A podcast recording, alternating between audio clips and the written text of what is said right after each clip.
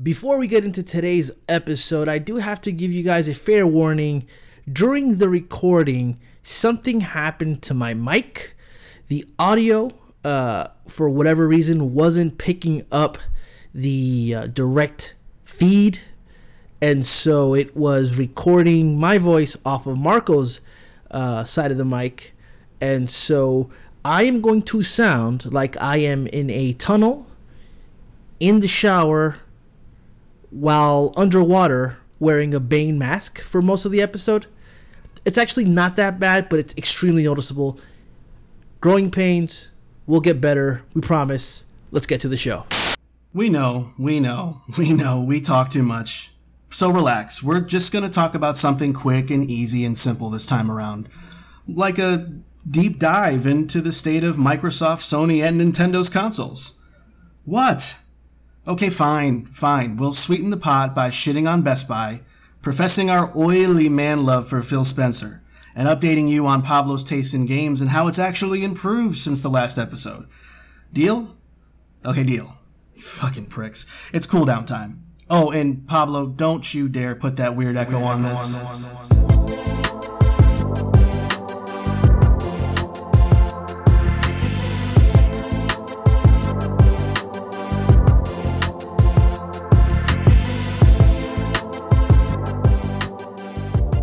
you're listening to this, you've made it to the best part of your day because this is the second episode ever of the Cool Down Time podcast. None like it, singular in its existence, and bountiful in content to feed your prodigious video game podcast appetite.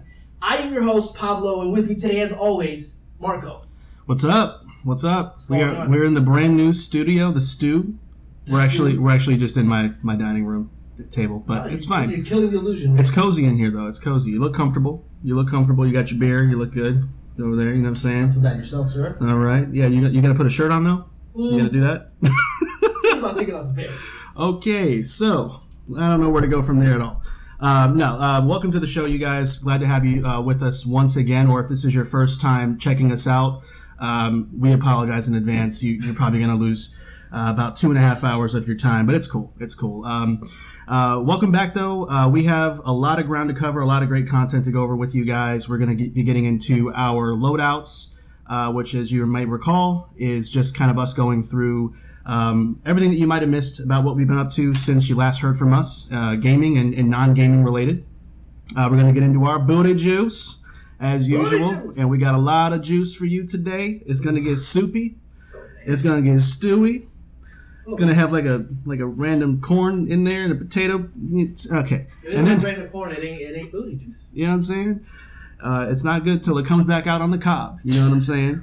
Um, and with that, we're gonna, we're gonna we're gonna get into the uh, we're gonna get into the checkpoint chat, and we got a special one today. Uh, we promise we are gonna put down the lists. We're gonna put the list down, but we are gonna talk about the consoles, the Microsoft Xbox Series X and S, Switch, maybe Switch Pro. You know what I'm saying? And the PlayStation 5. And we're just going to kind of give you guys a tail of the tape uh, with these consoles out, um, what we think their strengths are, their weaknesses are, and just some final thoughts about how we think this generation is going to go for the big three. And then we're going to wrap it up with our usual cool down topic, which is going to be Is there such a thing as being too nerdy? Going to get juicy, as I said, but uh, we're looking forward to getting to, the things kicked off, man. Yeah, for sure. Um, now, I just want you to know, I don't know if you knew this about me. You're going to have to talk me down from lists because that is my go to kind of uh, creative content. Lists! Let's list them off. So, uh, I can't I can't tell you how many screenshots of lists in progress I've seen from this man. It's it's ridiculous. It's yeah, ridiculous. that's, that's how I, uh, I live my life, uh, one list at a time. Uh, but now that we're all cut up, cut up, up. Ooh, I'm so jive. Marco, let's start with your loadout. Uh, let's get this going. Well, first of all, my, the first thing in my loadout is is Pablo's well being, guys. uh, The last few weeks since you last heard from us, this man has been a borderline basket case. Um, he has been absolutely obsessed with finding out the release date for Disco Elysium, and almost every morning, uh, at some point, I will get a text from him because he's one of the seven people in this in their Discord chat uh, and he is kind of cracking the code about what what their what their little hints and clues are about the release date. And he's not okay. He's not okay. He looks he looks tired. I, I was I was being generous earlier when I said he was looking good because I'm, I'm trying to make him feel better. But I'm really I'm I'm really worried about him. Pablo, are, are, are you okay? Yeah, I'm okay. I just want to say that uh, I think in 1981, on March 21st, Hold on a Pink second. Floyd, the final cut came out, uh, and uh, someone, one of the developers from uh, Disco Elysium, put out uh, a, just kind of a close-up picture of a, a the color pink. So putting Pink's uh, Pink Floyd's uh, the final cut, which is the name of Disco Elysium's uh, update, Disco Elysium: The Final Cut, March 21st, puts that on a Sunday. However, did you know, Marco, the Saturday before, Japan has a kind of what they're calling a play, play, play. It's kind of like a Sony type uh, state of play where they're going to Mhm. show games. So No, I didn't know that. yeah, it's, it, I think it's exclusive to Japan. I think it's, it's going to run over here for us at six a.m. Okay. Uh, so that might be hey, this is available now type type stuff. Uh, so, so Oh, and, uh, and, and, and then and then and then, and then, and then, uh, and then I know Kill JFK. I know I know uh, Kill JFK. Do, do you see what I mean? do you see? Do you see what? Do you see what's happening? Like, do you know how much Pink Pink Floyd he's listened to? You know how much Pink he's listened to? Oh yeah. You know what I'm saying? But He's did you, been did wanting. have you ever seen the curvature of the Earth? All right, my second thing on my loadout because he, he's doing this again. Uh, man, I, I, I tweeted a little uh, preview video about it. I'm, I'm, I'm gonna go ahead and hit my vocals one more time for this game. A little bit of a uh huh yes, baby. Okay. Uh, no, I I, uh, I was super excited, guys, to get my hands on Persona Five Strikers. I, I, I man, I was not really super intent on getting this game right away and I and, and leading up to it, and I talked to Pablo about this. Like for the longest time, I didn't know this was a direct sequel. Uh, the, the way the game was named, it sounded like it, it just had spin-off written all over it. And and then when I found out it was one of those Musou games, I'm like, ah, ah, that I'll just wait for a sale. I'll wait for a sale. But um, heard a lot of good things about it, and um, you know, it, I just eventually I kind of broke down because I ain't got shit to do. You know what I'm saying? So I decided to go ahead and get the game. And uh, man, if you're a Persona 5 fan, I I am really really excited to tell you that this game is actually very good. It's very very good, and it it is every bit a full blown sequel. Um, so if that's what you've always wanted, I know that the gameplay is different. I know this is it's it's kind of off putting at first because you're like, I you know I'm just so used to the RPG thing. Um, you are going to be very pleasantly surprised. It is extremely story driven. I've, I've only played about two hours, and I have to say I've probably played maybe 35 minutes, 40 minutes of actual gameplay. Um, most of it has been setting up the story, um, you know, reuniting with all the characters without spoiling anything for those of you who are kind of on the fence about the game. So it is actually, you know, the, the music is all back with some new uh, new additions that, and some remixes that are super dope. Like it feels like a true legit ass uh, sequel to Persona Five. Can I ask you a question on that? Yeah. Uh, so you said it's a lot of story. Uh, is the story the way they're telling the story exactly the same way as they tell it in? Uh, so it's not like a it's not like a overall cutscene. It's just kind of like in Yep. when you okay cool. I- I like Everything that. is exactly Yeah. the same. It fully feels voiced, all that good stuff. Yep, fully voiced. Um, you know, uh, with with a couple of exceptions, sure, like when you're like a dungeon or something, like Morgana will just say "Hey," and then it'll be like a whole text thing, like that kind of thing. Um, For real? yeah, for real. Um, yeah, they- they're all back. Um, it's it's cool because they all are a little bit more grown, so their voices are slightly different, but in this way where it it feels like like natural. Like okay, they're actually because they're in college now, as, as far as the timeline of this game. So um, it- it's really cool to kind of pick up where you left off, especially if you've been away from the series for a while. Um, I will say though, as a caveat, like if you're if you played uh, pers- or playing Persona 5 Royal, as, as Pablo is, and he'll talk about that in a bit. Um, this is based on the original Persona 5, so just as a word of warning, there's some things that you're probably not going to get a chance to see from Royal uh, because of that. But man, I, I can't recommend the game enough. It, it the Musou gameplay is great. Um, it, it's they have found a really creative way to bring in all of the elements of the uh, the traditional RPG format from the original game and made it um, super super intuitive. Uh, on ps5 it, it runs at 60 frames per second. Um, it, it, it runs really smooth. Uh, it doesn't look the greatest. It- it's a little jaggy in some areas for sure but overall I, I i'm already in love with it and i can tell i'm gonna it's it's man it could be on my list and i'm a little nervous. I didn't have it on my predicted list so. Well, that's true. Yeah.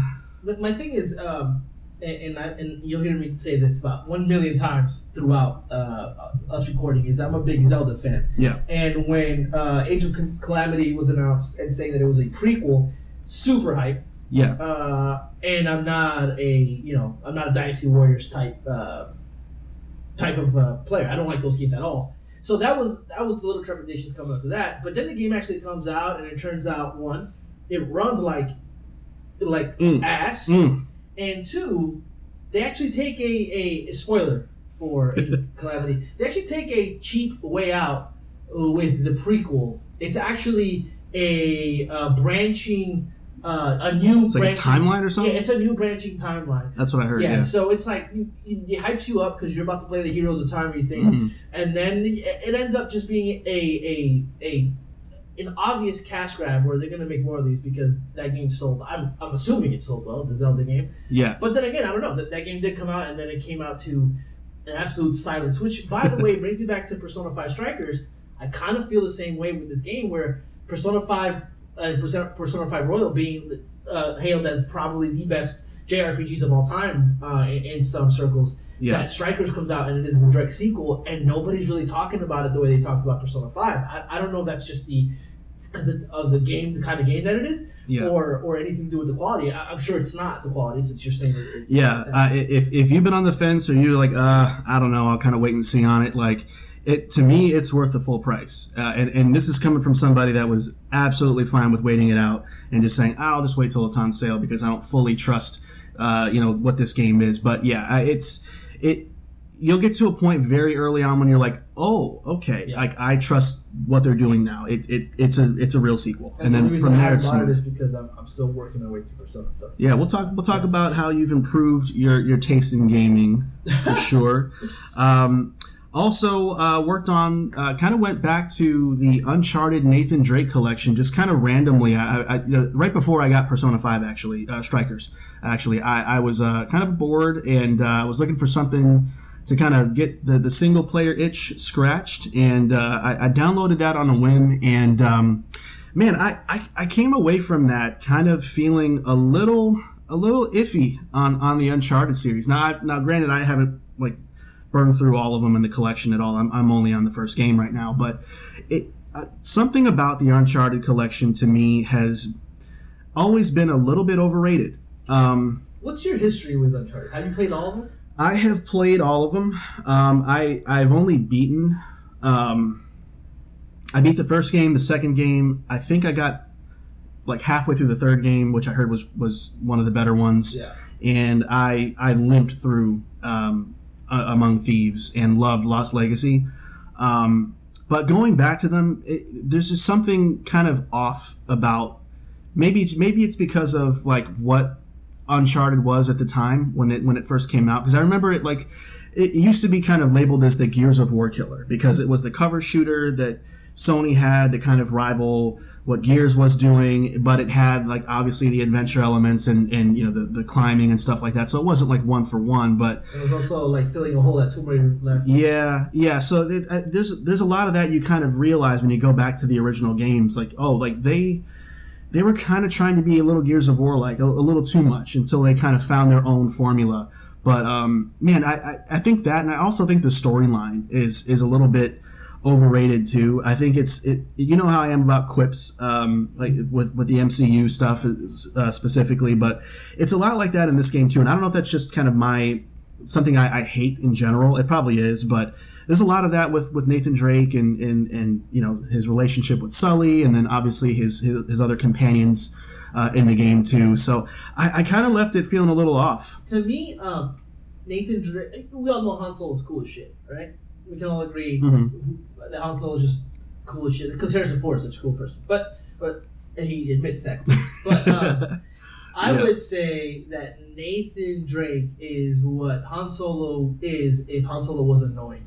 Mm. Because, oh, because I, I agree with you, man. Um, I played all the Uncharted, and I think all the Uncharted are fun, decent games. Yeah. and I think that they're really cool. Uh, almost just. App, like a brainless that you just jump in, play, Yeah, have a good time. exactly, I, yeah. I enjoyed my time with it. Uh, four was the first time that I can actually say that I felt like I did actively did not want to play this game anymore. It was so hard. and it was so long, Yep. and it was so. There was so much. And listen, the ending with the daughter and, the, all those payoffs are nice. They're, Yeah. they're nice things to have. Um, but ultimately, with uh, Lost Legacy coming out, that's the kind of game that I want. It's Yeah. a game that's shorter, it's more concentrated, and they're definitely setting up a. They're, they're less interested in in, in um in making Nathan Drake look like the cool Mhm. dude, but really telling a heartwarming story about uh, you know these girls and, and their adventure and, and, and father Yeah. and her father and whatnot. So I don't want to spoil that because I, I honestly think that you guys should play that game because it's pretty much available every uh, everywhere on PlayStation in terms of Yeah, it's on sale all the time Yeah. too. Yeah. That's a, that's definitely a game you should play. Yeah, yeah. So I, I left that a little iffy. Um, I'm I'm kind of I'm kind of glad they moved on from it, to be honest with you. So I'm, I'm hoping they come up with something. Uh, I've heard that there's rumors that their next IP is sci-fi. Um, Yeah, I, I don't know much more than that. There's also a rumor that they've given that franchise to uh, the Santa Monica studio, not not Oh. the Gears of War, the new Santa Monica studio, Mm. which is an exclusive uh, first party game. So it looks like that's gonna that's gonna live on. It makes too much money for them to not ever have it. That's true. Uh, so, but I'd be okay if it never came back. I don't need it. I don't need it.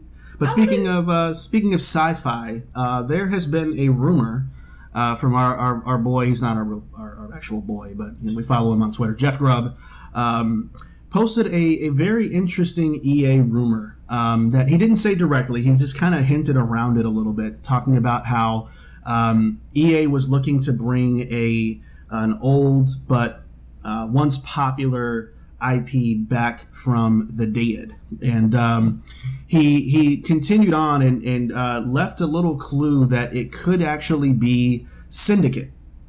Um, now this is really interesting because Syndicate is uh, has been a, well was around for for quite a while and, had different um, you know forms over the years. Um, but most recently, I don't remember what year it came out, but EA did do like a, a reboot of Syndicate. I think it was Um, 2012. I had to, yeah, I think it was it was Xbox 360, PS3 It was era. Starbreeze. Yeah, it was Starbreeze. Yeah, yeah, which I actually love Starbreeze. Uh, they did a, a reboot of Syndicate, which is this uh, the sci-fi uh, you know world, and and it sounds like the rumor is that EA is kind of looking to dig that out of the grave to.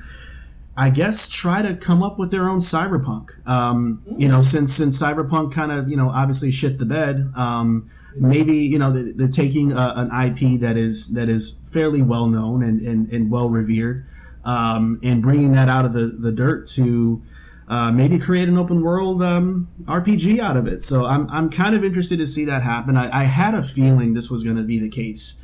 Um, anytime there's like a really big hyped trend of some sort or, or a hotly anticipated game, you usually see about a year or so later um, announcements of other games that, that, that borrow that, that same aesthetic or uh, some kind of, of functionality. Uh, it's, it's a very copycat industry, as you guys all know. Um, so I'm not too surprised about this, but I am really, really interested in seeing what they do. Um, my only reservation is that this is EA we're talking about, so who the fuck knows what what this is going to be, uh, and how how much we're going to be paying for microtransactions for uh, uh, you know neon Chris Jericho uh, jackets. So I want. I wonder um, if because the 2012 was technically a reboot, um, and it was uh, a first-person shooter, right? yes, And I know the original isn't that. The original, I think it's like a. I thought it was like a top-down RTS, yeah, right? Yeah, it's like a top down. So I wonder if if they'll do something like that, or if they'll keep it more uh, with within what they did with, with 2012. Uh, Yeah. Knowing knowing uh, EA in terms of what they do, it's probably just going to be a first person shooter. Yeah, Uh, but I, I I remember enjoying that game. yeah. I I, actually thought it was some- all right. Yeah. Yeah, reservations about it because it was totally different from the original source material, but I thought it was pretty good. Yeah, yeah, and um, and the last thing on my loadout, guys, I, I, I brought a song to the loadout. Oh. Um, I, I told you we weren't going to do all gaming, and um, man, this one, this this this number uh, came from um, I don't know if you guys are aware of uh, the, the Bruno Mars. uh, and the Anderson Paak, but they uh, they came together and formed a supergroup called Silk Sonic. Um, first guess, uh, but yes, they, they they formed a supergroup and uh, and they've been getting a lot of attention over the last week or two after releasing their debut single together called "Leave the Door Open." So if if you haven't listened to it yet, this would be a good time to hit the pause button. Don't forget to come back because we need you in our lives. Um, but but but go ahead and uh, go ahead and listen to that track if you haven't already, and come, come, back, come, come back over here. Um, now now if you have, um, man, first of all, um, man, I, I as as as far as Bruno Mars goes, Pablo, I have always had a a, a love hate relationship with him because he's always been to me like a, a like a parody act of like 80s music and early 90s music and i guess now like 70s soul music and um, Yeah, he's become that for sure. yeah it, it's his it's his shtick. he looks like he's retro and all his music has that like funky you know the 24 karat magic song and all that He's, uh, so if uh, yeah, baby was a person. Mm. true Yeah. true yeah so uh, yeah so I, I I've Yeah. I've always I've always had a little bit of an iffy thing with him. He's kind of corny too, but to be honest, and he, and he does cocaine. He actually does it. Papa told me about that. I'm like, oh, ahead, man, Bruni. I don't know if he still does it, but Yeah. yeah, sure left that door. So yeah, he did. So so, man, uh, listening to this song, I, I don't think I have ever hated a song as much as this one, but have listened to it as many times as I have. Like I keep coming back to this dumbass song over and over again. I have listened to it on Spotify. I have gone on YouTube and watched reaction videos of people listening to it, which I only do once in a fucking while. I, I, I don't know what it is about this song, but it, it's just. I want to talk. I mean, I know Bruno subscribed to our podcast, so I want to like talk to him personally right now, if you don't mind. Like, Bruni, Bruni, can I can I do that? I'm gonna do that. Um, Yeah, baby. First, of, okay, so he, we're not role playing right now. so first of all, Bruni, listen. Um, you know, as far as the, the name of the song goes, it, you know, first of all, terrible idea. You know, it, it- that's just not safe. You wanna you wanna lock your door. You wanna keep that locked. You're like, don't do that. Second of all, Pablo Pablo Pablo can outsing you uh, pretty much any day of the week. Pablo, go ahead and a little, give us a little bit of vocal on that. Um, for well, first before I do that, I, I want to tell you that there was a part I was very confused by the song because there was a lot of parts where I thought uh, he said Lay's as potato chips, and he said uh, Mm. what did he say? Oh, you thought he said cocaine or something? Yeah, I, I'm in high on cocaine. yeah. minute, minute, I was like, oh shit, he's, that was pretty good. See?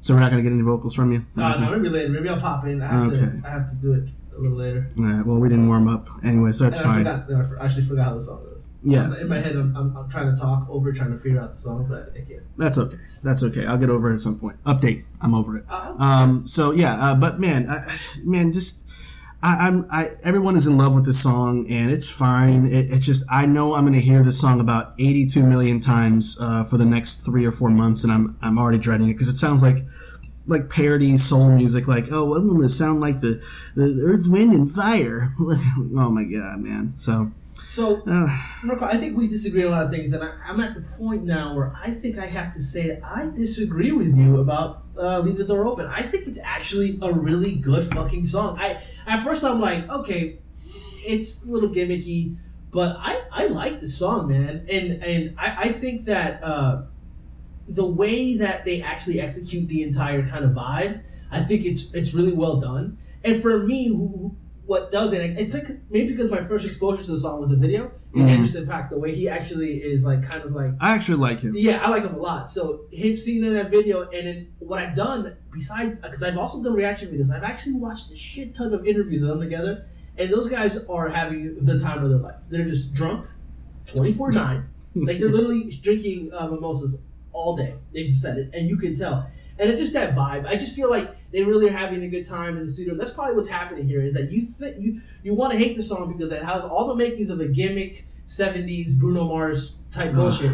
But the vibe it's giving off, it's like, man, this is actually a pretty dope ass song. Pablo, I, I left my door open so you can get the fuck out of here. Hey, Uh, listen, you're the one watching reaction videos along with me there, so man, there's got to be something about the song. here's the point, and you're you're like you're beside Be like. Next week, here. next week, Marcus will be like, so I got this tattoo. Man, I ain't never talking about music again on this podcast. Tattoo, leave the door open on my chest.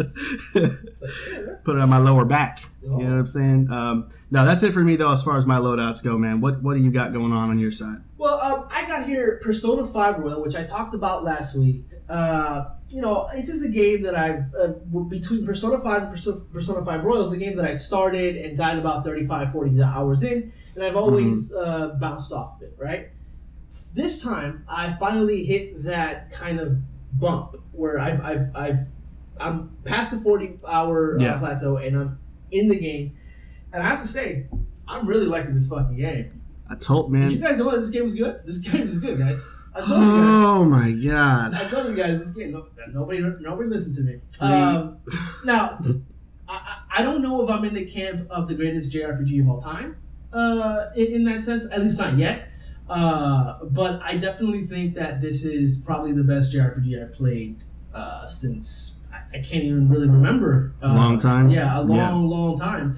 And um, my thing with, with a game like this is a lot of the subject matters that, that it tackles, it does it in a way that's a little bit ham-fisted and tropey, right? Yeah. But I think that's just that's the way that these kind of games are, right? And all Japanese type games and their their kind of like sensibilities are like that. But Yep. you have to dig deep, deeper, and these characters, the way that they're written, uh, and and kind of like the everyday high school kid persona, and, and Yep. almost like the the characters that they are, it it really is uh, something that is absolutely well done. Um, I was telling you that one of the issues with the game itself was the fact that I wasn't really vibing with it because of how tropey some of the high school stuff was. Mhm. Uh, me in high school myself, I've always kind of been kind of an oblivious person. Uh, and so I've always known that there's the hierarchy, the popular kids, the not so popular kids, the outsiders, the the band geeks, and all that stuff. I, I've always known that, and that mostly get that from from movies, right? Yeah. me in high school, I literally walked through high school like like a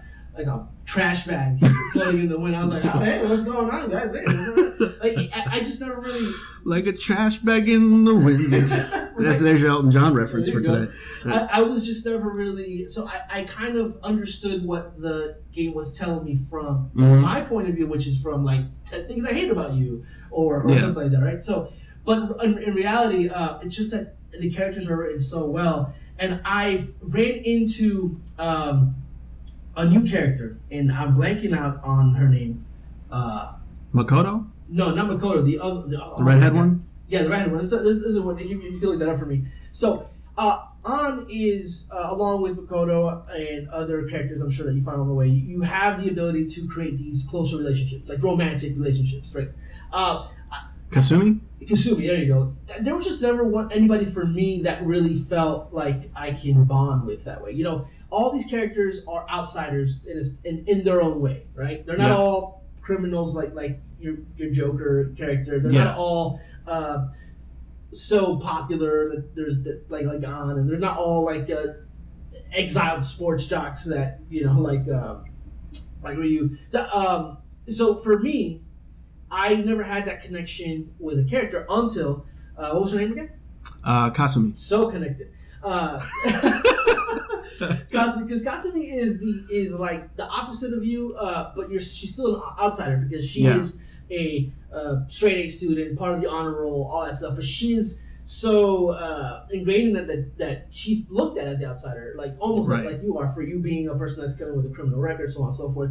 And there's like a there's like a relationship, like a simpatico relationship that I have with her that I really want to like explore and get to know. And so why I play this game, my intent is to play this game to get to know her more. And I think Mhm.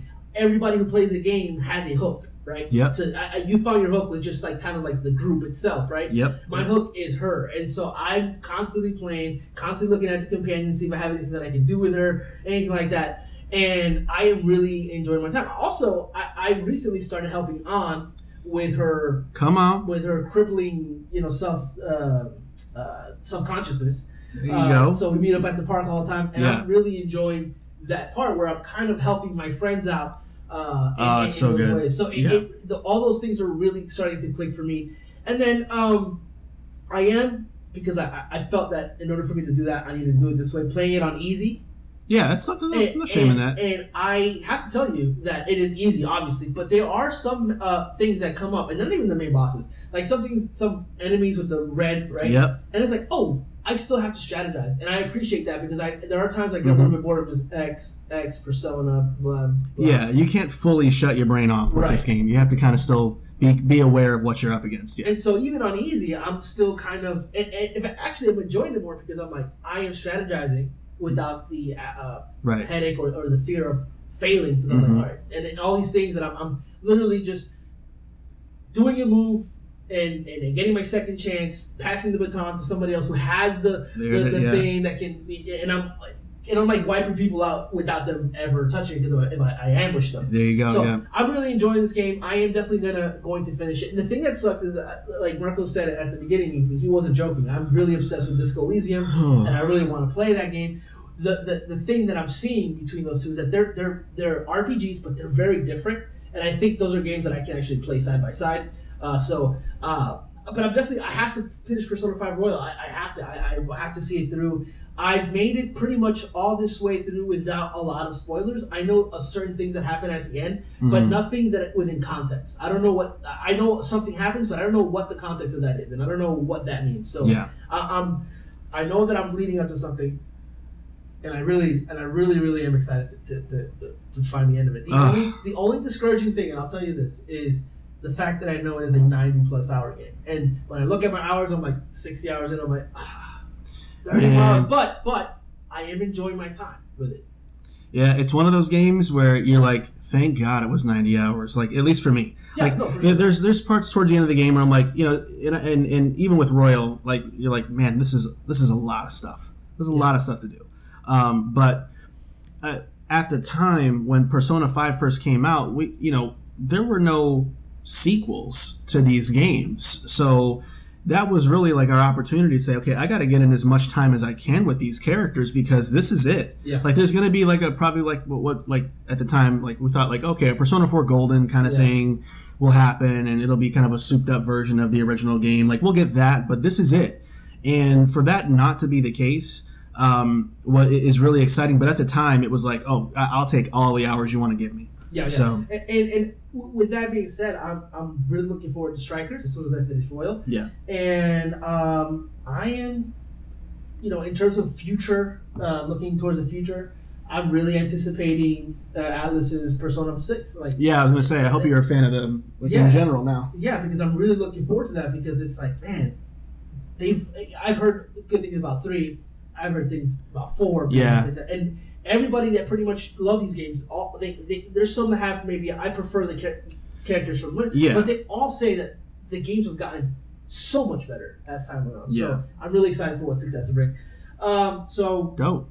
I- I'll fill you guys in as time goes. Probably not not next episode or the one after that. But as soon as I get to the ending, I'll, I'll fill you guys in, and hopefully uh, next couple weeks I'll be talking about Disco Elysium as well. Right? Uh, so anyway, Help him. the, the, next game that I'm playing is actually a demo, and it's Monster Hunter Rise. Now, Ooh. kind of give you some background on Monster Hunter. I hate it.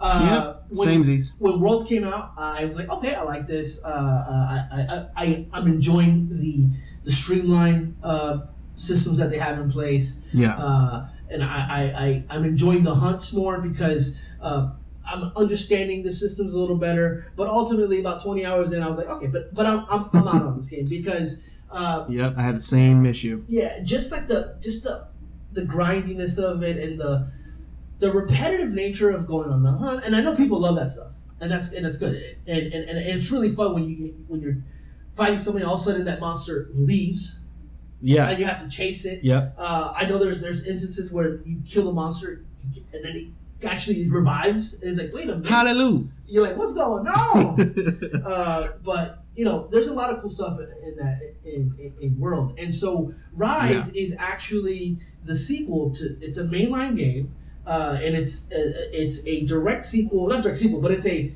the next game from World.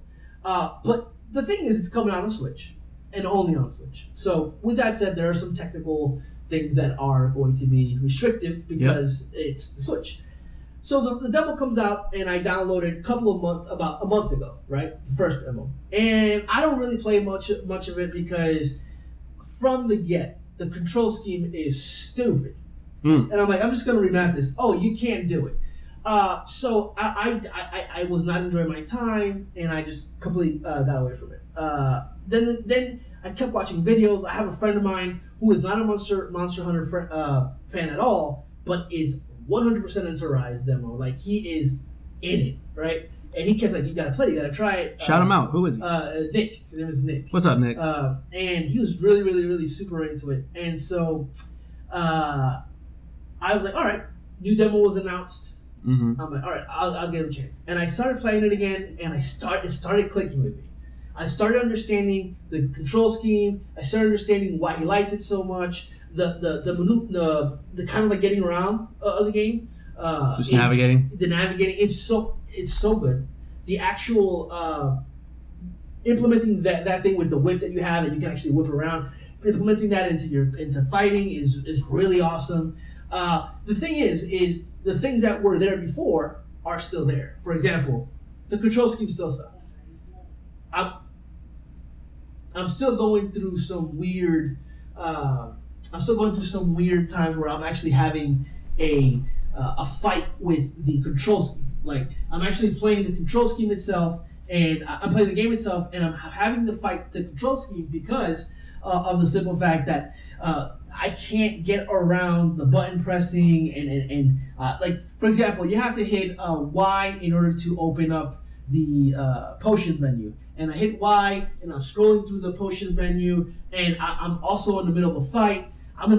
It, it was it was and I ended up dying. It was just too much. Yeah, And yeah, I, yeah. I had the same issue. these are the things that are going to, with time, probably get better uh, because you know you adapt. And I, I I am looking forward to the game. You know, being a Demon Souls and Dark Souls fan, I feel like uh, there's a challenge to, to these games that I kind of want to.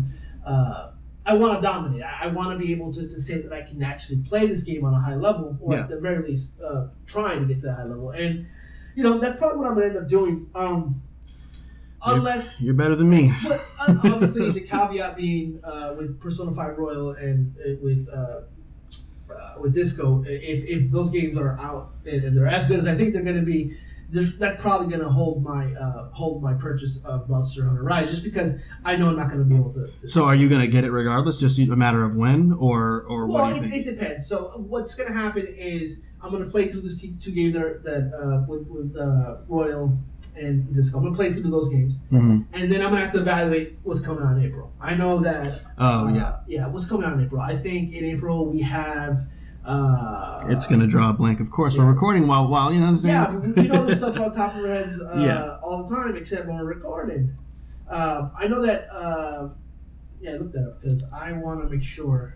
Let's see. We got Out Oddworld, Outriders, Oddworld. MLB The Show. Yeah. Oh, that's your jam. But so is Oddworld, man. That's going to be a PS Plus game. Yep, yep, yeah. I don't know, man. Yeah. The, But you know what? That's that's what they call a blessing in disguise because that shit was trash. I would not be caught decomposing playing that game. Oh my god. Pablo was right. The controls are are absolutely dog shit. It, it's just it's one of those games where you're so hyper cognizant of your button presses that you can hardly really focus on on the actual gameplay. So you're just kind of like looking at your hands. Uh, whether you're playing docked or undocked, you're like, okay, this is the button here. And fucking uh, sprinting is the R trigger. Like crouching is B, which is you know like the, the bottom button. I always get screwed, screwed up on that when I go from like Yeah. Nintendo to Xbox or stuff like that. But like that's the crouch button. Like uh, a lot of the controls are just in weird, weirdly mapped spots, and it's like, man, this is Capcom. Like they they know how to make like sensible action game control schemes. This is the people that make Devil May Cry. Like they know how to do this stuff. And I understand that like Monster Hunter has a lot of unique systems to it and some complexities of its own and, and the fact that it's online, so you have that kind of component going with it. But my chemical romance, dude. that was some uh, throwback, uh, but yeah, that that was some really really hard shit to digest, man. So I I, I can't go back to it. And it. another thing is, is nobody in the history of the world has ever hit the ZL button when they're supposed to. Who What is the ZL button? Man? That that is the devil's button. ZL, they have the L and the R and the ZL and the ZR. I'm like, go Man. home, we're drunk. Yeah. But um, we'll see. what happens with Monster Hunter. Yeah, because, I- uh, you can passing. Also, you can also play online, and and, and I, my friend Nick, uh, we, we play a lot of games. We play a, a sparing games together, but most recently being um, uh, the baseball game that came out on the Switch. But I am I am. You're talking about um, Super Mega Baseball. yeah, Super Mega Baseball. We played that uh, quite a bit. Uh, you forgot because you don't value that friendship. Uh, yeah, probably not. No, I'm kidding. uh, so um, yeah, a lot of that. So I might have to end up just getting it just to play with him because he's you know, Mhm. he's really into it. Uh, and you know, I, I want him to get into games more. So this is probably you know I probably got to shut up and put up. So. Um, so uh, the next thing on my list, we're getting away from games here for a little bit, is the sequel to one of the funniest movies of all time, which Oh, is Classic. coming to uh, America. Um, so coming to America, co- coming number two. Sorry, Huh? uh, coming to number two America. That's nasty. That's nasty. Um, came out and listen, shame on me. Shame- Shame on me because every time a sequel comes out, 25, 30 years after the initial release, just tells me they didn't have any good ideas. No. And this further proves that uh, that theory. Here's the thing: when I first saw this movie, Coming to America, uh, Coming Part Two, America, uh, and the name convention. Why is he doing this? When when I when I watched that, I was like, I really hated it. Uh, and then over time, I've cooled on my hate for it. I just think it's wholly unnecessary, and it is. That's what I was gonna say. I don't Yeah. get the point. I don't Yeah. get the point. Why now?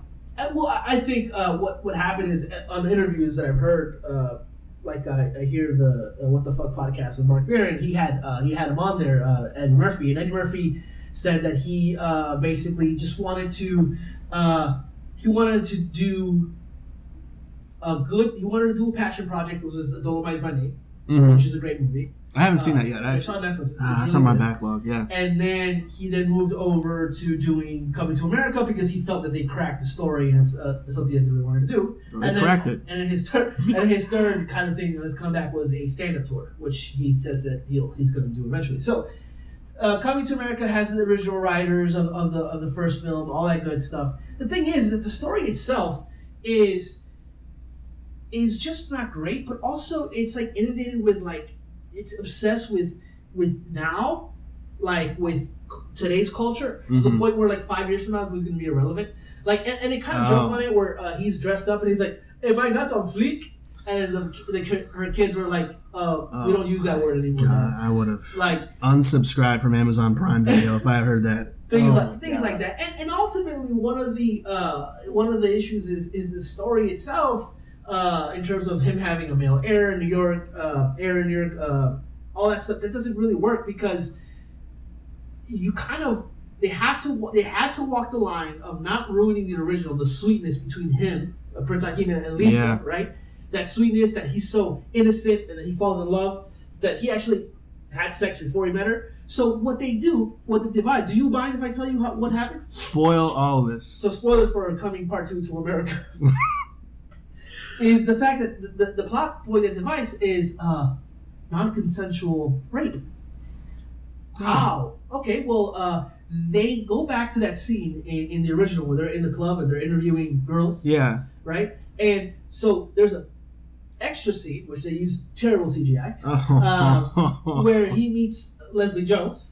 Uh, oh no. yeah. And, then, and then and she's a big part of the movie. And they go into his apartment Uh, and they're smoking weed. And so while he's telling the story, he goes, "I never had sex with anybody. All I remember that night is that a big bull came at me and it's jumped on me and it and it like was thrusting on upon me. So basically, what it was is he had some weed, which probably was laced with some shit. Tripped him like- out. yeah, he was Yeah. tripping out, and he was completely not there while Leslie Jones uh, uh, rode him into, into, into his into the consummation of his. Uh, Leslie. so you know, that's the second movie I see in three months that has uh, What Rape in it kind of shit as is a that? plot point because the Wonder Woman 1984 also had the uh, the guy he possessed the guy's body and she had sex with, the, with that guy because he had the soul of the guy in there, but that guy was oblivious to what's happening, so she raped that man. Okay, Hollywood. How about we stop? Right, but anyway, uh, so that it just like that's what they and, and that's literally what he kind of talks about about cracking the story. That was like, oh, that's the thing that we do. I saw. He said he saw what movie did he said he, he, he saw he saw a movie. Oh, the Marvel movies where they went back and they were looked young. Oh, And he's like, oh, we got to do that. That's what we, that's how we can do it. So he, he took Oh, that from man. that. Anyway, I think ultimately what, what I've come down on is the fact that uh, coming to America is just absolutely unnecessary, and I don't hate it as much as I did. I, I- I think that if you like those kinds of movies and you like coming to America, probably watch it. They're definitely going to do a part three. Uh, you think so? and they've already they're already talking about it. It was so successful with the streaming. I don't know, man. It's gotten some pretty bad, Yeah, bad, but bad those movies are impervious to reviews because comedies usually are, uh, especially when they're coming out on Amazon Prime just to watch. You know, Yeah. day.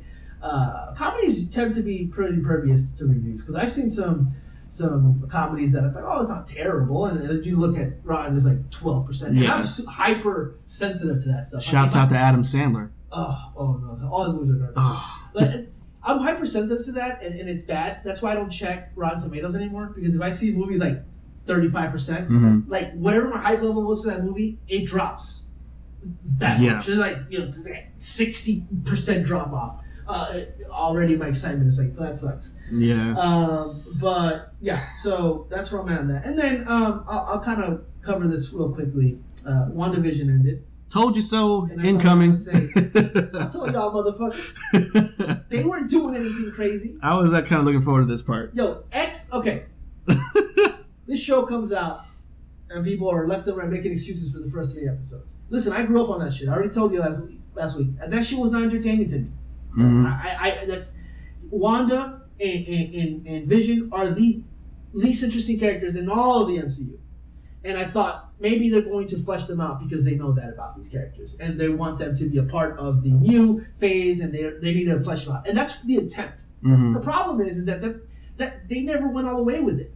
Mar- Marvel, MCU, whoever they, they got scared. They weren't gonna do a show about grief and loss completely. They were also gonna do a Marvel ass shit where they were gonna show you this, tease you this. The problem here with Marvel, period, is Marvel takes fifty years to set something up. No. Like Yeah. w- when, when Captain America uh, literally almost picked up Thor's hammer, and that was teased. That shit didn't pay off till five years later. What are you guys talking? this is all news to me. I, I have no context, but that's you, hilarious. Do you think that they were going to introduce the X Men and multiverse in an eight episode TV show about the least interesting characters in all of MCU? That they were going to do that? No. That's hysterical. They stunt cast the Quicksilver of Uh-huh. the Fox uh, X Men movies, so people are thinking, "All right, that's the Quicksilver that's coming." He ends up being a nobody, and with the last name, his last name was something boner, and they made a dick joke. Are you serious? They made that whole guys. That whole thing was a dick joke setup. Are you? In, are what are we doing? And Uh, Wanda, man. Wanda ends up exactly where she left off, alone, without Vision. But here's the thing: they take back Vic. Vision is the only character in the MCU that died twice in two movies. He died. They they rewound time, and he died again. Mm. Disrespected. Mm. And now guess what? They took that shit back because he's alive again. Mm-mm-mm.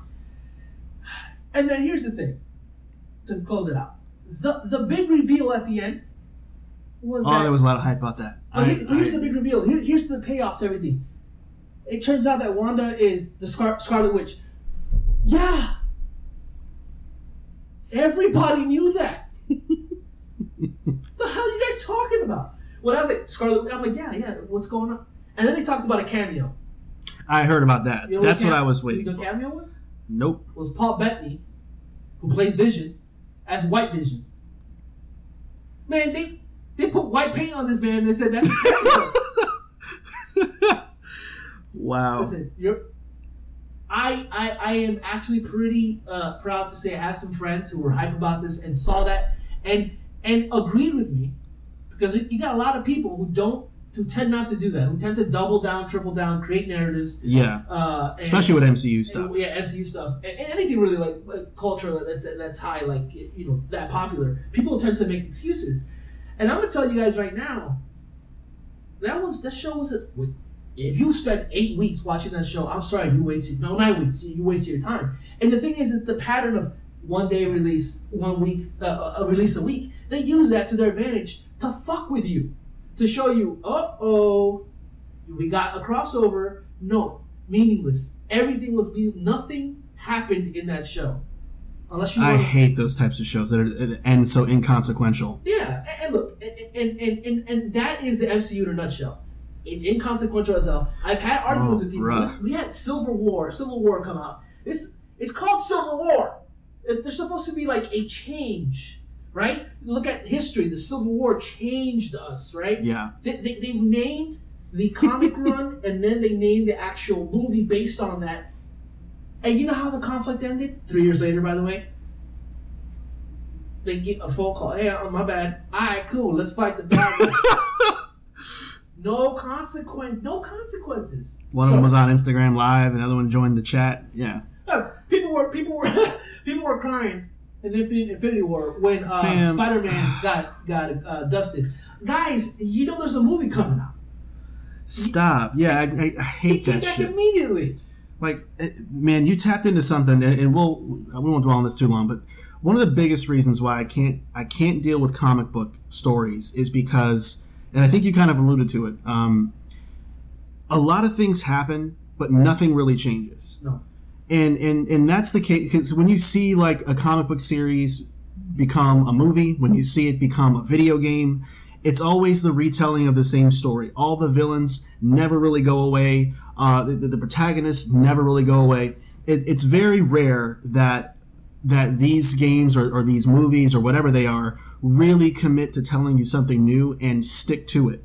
Because everybody wants to play Spider-Man as Peter Parker or Miles Morales. So and, and everyone wants to play as Bruce Wayne with, with Batman so you know it, and you can also see it in some of the comics too now I'm a, I, I don't know shit about shit when it comes to comics but I do know that they use a lot of like time travel shit and alternate universes to kind of bring people back and I think they did it with Peter Parker Yeah. um, like if if you're gonna go ahead and get rid of a character, get rid of the fucking character and commit to You that. know, and, and, and, and, I agree with you to an extent. When, when it comes to comic books, these comics have been, have been running since the 50s. So I get the restart, reset. I get that. You know, with DC, they had the new 52, which basically just reset everything. I get that. That's fine. You Yeah. don't have to read those. But when you are making a movie, you can't use the same things.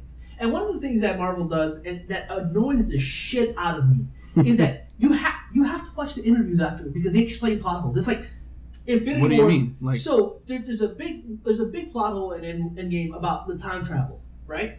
So the Russo brothers directed the movie. Go on interviews, hyping uh, after the movie comes out, explaining the fucking ending, explaining the plot hole. So it's like, so now I have to sit through this. I have to do homework. This is t- Endgame, uh, uh, Endgame 1.5. Now I ha- and they did the same thing in WandaVision. The WandaVision writer said, "We never intended to trick people into thinking that."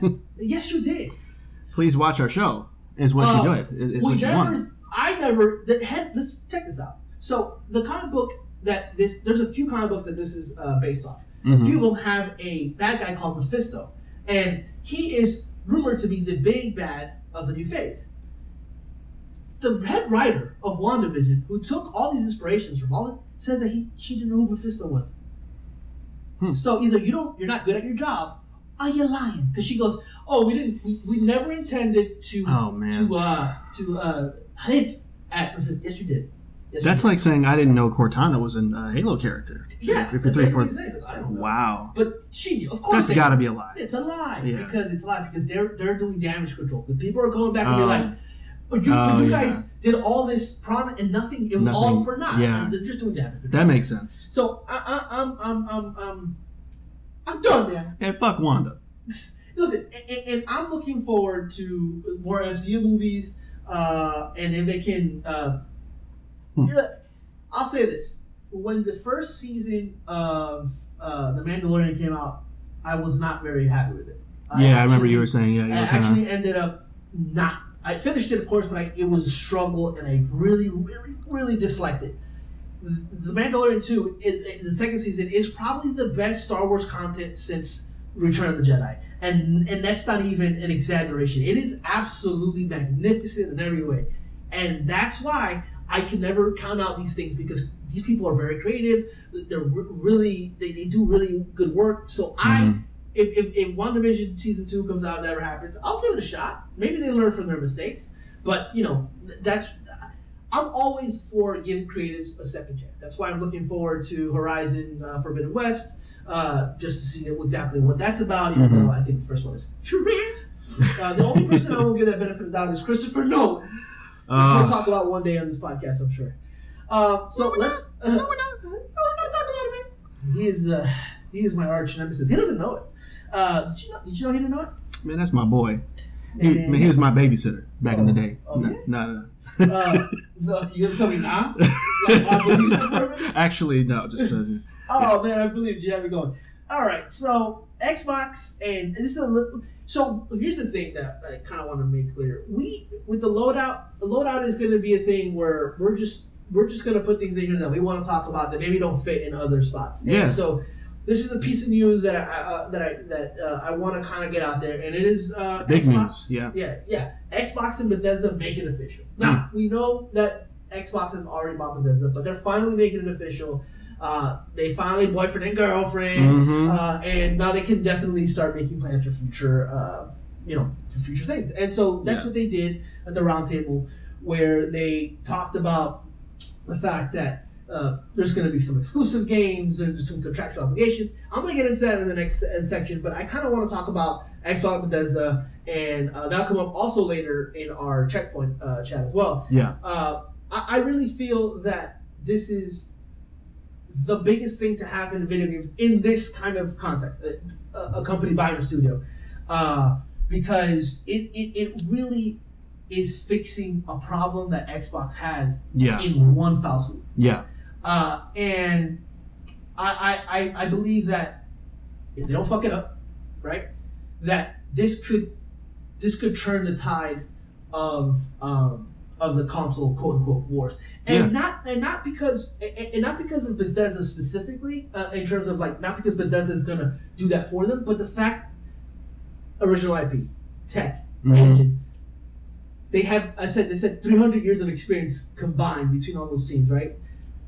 They can make, and I was telling you, oh, what if they uh, Halo Infinite kind of sucks and they give it to like, but what I'm Yeah. saying is, is the next Halo game, the next, uh, the next Gears of War can be, Off offloaded. yeah, off or helped by these Mhm. teams. So, Oh yeah. uh, Arkane Studios helped with um, with a whole bunch of games uh, throughout all. of them. I think they even uh, they even helped out with uh, what games?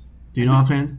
uh, all of them. I, they, they had Oh, they hand- oh like they help all the Bethesda games. yeah, yeah. Got it. They, Okay. they had their hands in a lot of them. Um, uh, they- they- little things here, so they work as a, a, a a conglomerate, good group, and Xbox also does. So Mhm. I I feel like you know we're gonna get in the future. We're gonna get great titles. Uh, I I really hope to see a Halo id Software crossover game, like almost like a you know I, I, and- because it's, it's it's almost so similar because I, I'm sure Doomslayer and, and, and inspired Master Chief in a specific in a certain way. Oh, for sure. Yeah. So uh, it's so cool that we can see that, and if not that, at least in multiplayer, see the Doom Slayer in multiplayer. Oh, that'd be so dope. I never thought of that. Yeah, That'd so- be really dope. I, I really think that this is going to help uh, help them. Obviously, Xbox has a lot of work to do, and they and they and they have to execute. Uh, but I'm looking forward to that. But that brings me. Should I just jump into my booty juice? Get into the juice. All right, so let's get into the juice here. Let's do it. Mine has to do with uh, with Bethesda and Xbox. Uh, it's the deeply seated denial of Xbox owning Bethesda and how the word "sub" has become almost done. Uh, you see, here's the thing. I, I, this changed a little bit narratively because when I was first uh, thinking about this, they didn't have the roundtable yet, right? But I, I was still racking my brain trying to figure out why people were in such denial when it was from common sense yeah. onset. $7.5 billion. Okay? It's like saying this. All right, this is a community pool. I bought it for $7.5 billion so it can be a community pool? Yeah. No, that's not the way that What do you mean? Yeah. Of course, no. it's community pool. Yeah, I, I bought it. It's mine. Uh, and so the thing is, is I- I've heard arguments about uh, Elder Scrolls. There's no way Elder Scrolls is, going to be uh, it's going to be uh, exclusive. There's no way that uh, Fallout Five because PlayStation Four has uh, PlayStation has the bigger audience. What people are failing to understand is there's a very, very, very unique circumstance here. That's called Game Pass. Subscriptions alone will pay for whatever they want to make in terms of development Yep. right? They're gonna get people to subscribe more. They're gonna get people to buy more of the consoles. And people are like, why would uh, Xbox not want to make more money by putting a PlayStation? Because they're gonna make more money on their terms, on their systems, on their programs. Yeah, anybody can make more money if if Spider-Man goes on Xbox, if if uh, Uncharted series goes on Xbox. Sure, they, Sony stands to make more money, but that's not the point. This is a business move. They need to make their console inevitable, right? You need they they want you to get it. They want to make it at part of the entire ecosystem, just as much as Yeah. uh, uh, play uh, PlayStations. Uh, but people doing their, their mental gymnastics, and then finally, Marco, finally, finally, the round table comes out, and Phil Spencer looks into the camera, looks into our eyes. He looks deep into my eyes, and I fell in love. And He was eye humping me. I Yeah. don't know about you, but he said, Yeah. and he said, actually, I'm ill prepared because I, I had all this written down and in terms of what I wanted to say, certain points, and I didn't even ta- look at the actual quote that uh, Phil Spencer made. But besides that, and, and well, pull it up here. let's just talk about how how dope Phil Spencer kind of approached this this whole thing anyway, because he he came in there, and it just just as just as just as chill as ever, you know, just just looking like he he just I don't know, like he had a like a natty a natty ice. You know what I mean? And, and he's just that down to earth guy that just maybe went bowling the night before. Like he just comes in so so nonchalant, man. It, the, the guy is is everything I ever hoped I could be, but didn't get to. Uh, Yeah. You know, but but you know, But- this, this is a great guy. And here, here's what he says. Okay. And, and, and, and he's very specific, and people want to also. And, and let me let me. I'll read this to you, and then we'll, we'll get into into exactly uh, why this means what it means and why people are saying it doesn't. Obviously, I can, this is a quote, and I quote. Mhm. Obviously, I can't sit here and say uh, every Bethesda game is an Xbox exclusive because we know that's not true. There's a contractual obligation that we're going to see through. We have games that exist on other platforms, and we're going to go and support those games on the platform they're on. These communities of players, we love these communities, and we'll continue to invest in them. And even in the future, there might be either contractual things or legacy on different platforms that we'll do. But if you're an Xbox customer, Mm. the thing I want you to know is that this is about delivering great, exclusive games to you that ship on platforms where Game Pass exists. Come on, Phil, And it Philip. our- and it is our goal that why and it is our goal. That's why we're doing this. That's why we're doing this. All right. This is the root of this partnership that we've been building, and the creative capability we'll be able to bring the market for Xbox customers is going to be the best it's ever been for Xbox. After we're done here, so I don't think it gets more clear than him telling us. Listen, the reason we're doing this is to give you exclusive games. This is the root. When you say something is the root, it is the thing that It is the, reason fundamental core reason. Yeah. as to why this exists. Now, people want to harp and, and, and kind of want to stay on the word legacy. Right. Look, legacy to me has always meant. For example, I'll give an example. When you, I worked at uh, at a phone company, uh, and there was these legacy plans. hmm These plans, and, and, what they meant were uh, things that existed before still supported today. hmm That's what you know, a legacy item. Right. things that existed before that are supported today. So before that, they talked about ESO, Mhm. the Elder Scrolls Online. They talked about uh, Fallout 76. Right. Before this this quote, right? This is, these are the things he's talking about. These things that are supported, the mod community, the Oh, uh, yeah. all Yeah. that stuff. Those are legacy things that were they're always going to be supported. And so there's an update to uh, Fallout 4 for whatever reason, uh, an update to uh, 76. It's going to be updated on every platform that exists. They're going to support that. In terms of contractual obligations, we Yeah. already know that Deathloop, Tokyo Wire, uh, Ghostwire. Ghostwire Tokyo comes out uh, on Xbox, time exclusive, and also the chances of uh, of Indiana Jones being a Lucasfilm type uh, collaboration is probably going to end up being multi-platform because that's a contract that they've already made. Right. That's what they're talking about. But for whatever reason, they want to simply say that this isn't true. That that that, uh, that legacy means games like uh, Elder Scrolls. It's not happening, guys. I, I just want you guys to, to kind of get that out of your head. Uh, I, I want I want to get those booty juice lubricated heads out the masses Ugh, uh, because they got a brown ring around their neck. so- Xbox spent the big bucks. They're gonna get the exclusive. At this point, it's all wordplay. You- Uh, with Dude. games like Deathloop, we already talked about. They, they're coming. It's it's wordplay. They, Phil Spencer is the CEO of a major company. Mhm. Everything he says is under a microscope. Things he says can change outcomes, can change business plans, can change stock market value on words. So he has to give a little bit of, of, of he has to live a little, leave a little bit of room. But I'm sitting here today and I'm a CEO of a company. I tell you, everything that's coming on our console is going to be exclusive, and then it's not. Mhm. One little thing. It could be an indie game. It could be the fact that Deathloop comes out and it's not going to come out on Xbox. Yeah. That's I lied. I just like, you, know. So if I give you that little bit of wiggle room, there might be games that come out on, on everything. There might be remakes Sure. and things like that. Little Uh, new Fallout yeah. shelter game. yeah, or, or like let's say there's a I would consider the word legacy meaning let's say they remake or remaster Fallout Three. hmm That would probably come out on everything. Things like that. You know, that that's kind of how I, I I might interpret it. If you want to talk about maybe new games, quote unquote new games that come Yeah. out. But, but ultimately, this is really just common sense with the fact that Phil has uh, pretty much already uh, confirmed it. But you don't spend seven five billion dollars hmm if you're not willing, if you're not trying to, to you know, Yeah. make exclusive games for your, for your company, trying to move your move, sell yourself. you know? Yeah, yeah. I mean, to me, I think all of this is really just a very glorified case of of PlayStation hardcore fans wanting their cake and eating it too.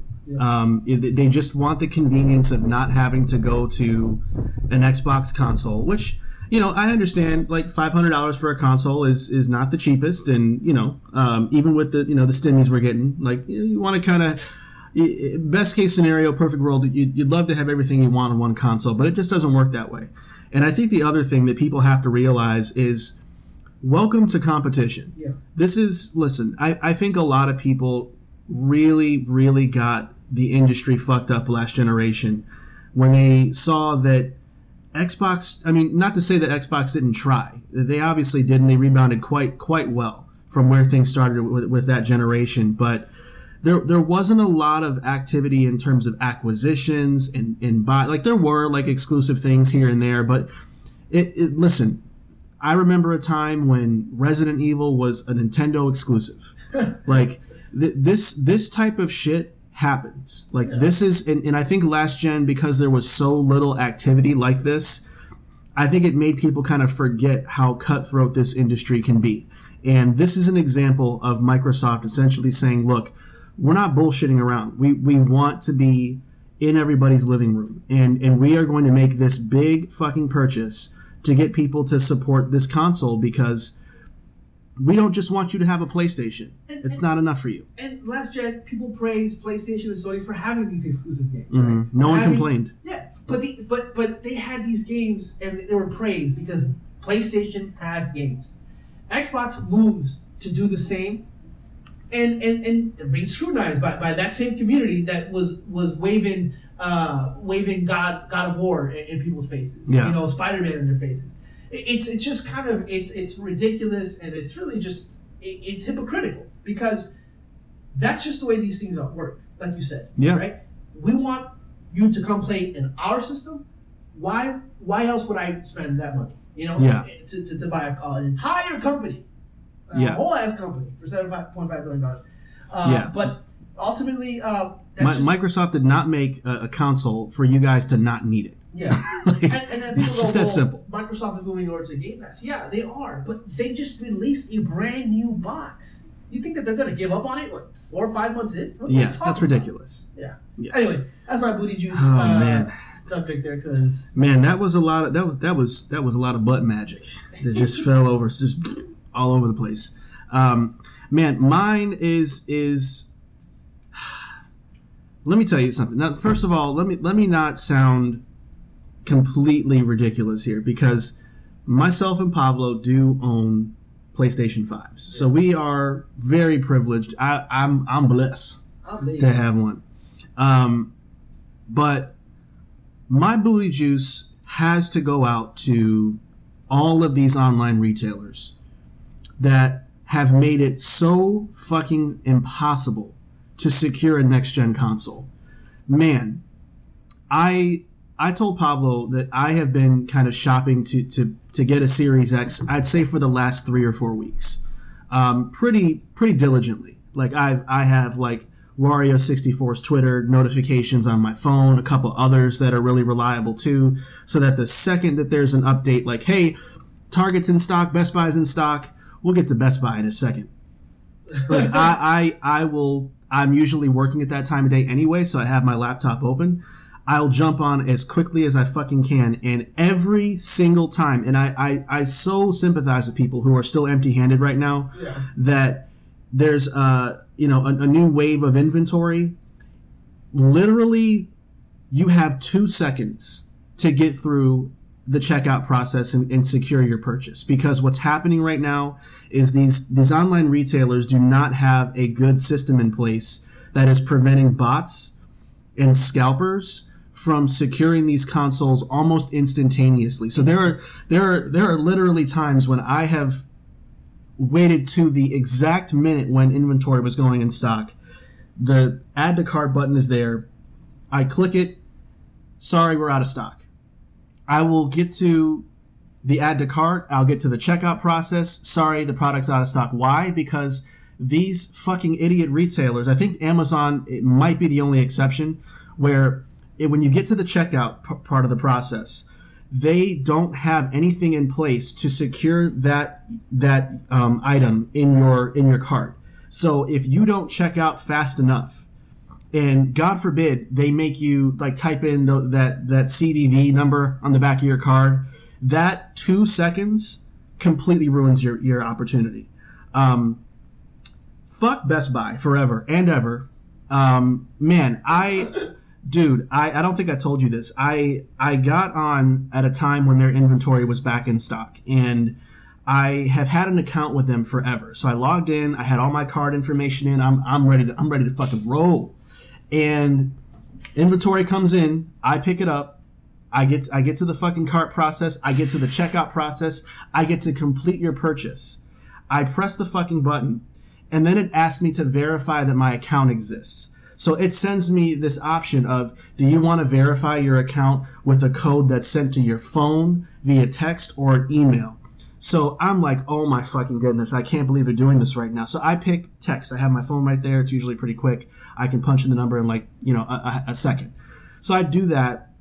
I get the, the, the number that they sent to me to confirm my account. I punch it in, I submit it, and it sends me on this endless loop of more confirmations over and over and over again. Do you think that's the way of them circumventing the traffic?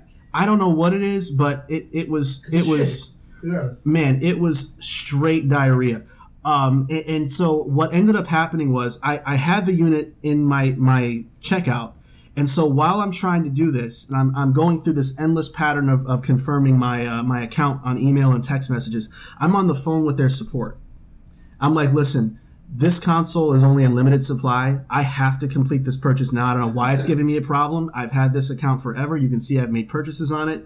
And then they're like, well, why, don't you try using a different card? I'm like, no, I want to use the card that I actually want to use for this. Like, don't make me go and punch in something different.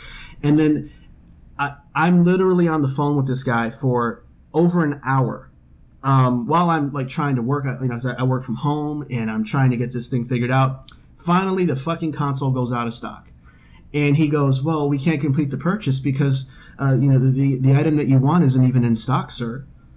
Motherfucker, what do you think I've been trying to tell you this entire time? So he concluded that the whole reason why nothing worked was because it wasn't in stock, but it was the entire time. So of course I go full blown Karen. My bob haircut was bumped. You understand me? I I wait to get to the supervisor thing, and I get to the supervisor, and of course they're I'm so sorry. There's nothing we can do, and, and you know they try to like you know well uh, I mean uh, if you need some help with uh, with your account, we can redirect you to your to our uh, account team. Like I don't fucking okay. I, I hung up hung up, um, listened to Linkin Park for about a solid two hours because everything was crawling under my skin at that point, and the wounds didn't heal yet, as you can hear. Um, I don't know what. He's crying in the corner. Oh How you know that shit though? Uh, no, anyways, so yeah, man, my my booty juice just goes out to these retailers. Like they, listen, it it's it's so frustrating to have literal milliseconds. Like I'm good at stopping my microwave before just before it beeps, like a millisecond.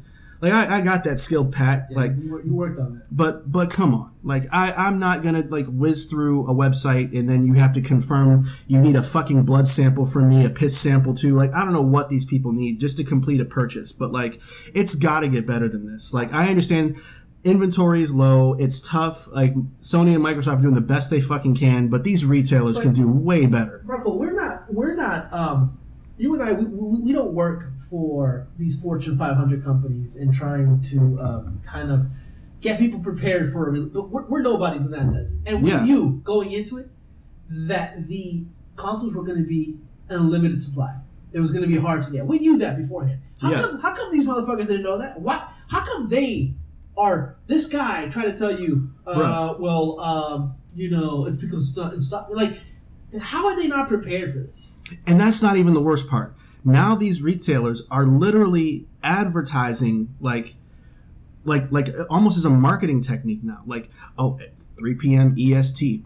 You want to come to target.com because we're going to have Xbox Series X restocks and PS5 restocks. Get them while you can. Like all just to, to get attention now. So now it, it almost works against them to, to make this more convenient for people because they want the craze. They want the the the excitement. They want like that bra- that that Black Friday like burst through the door thing for these consoles to say look at us. I see the morning meetings. They come in for Xbox, they might leave with a patio chair. you know what I'm saying?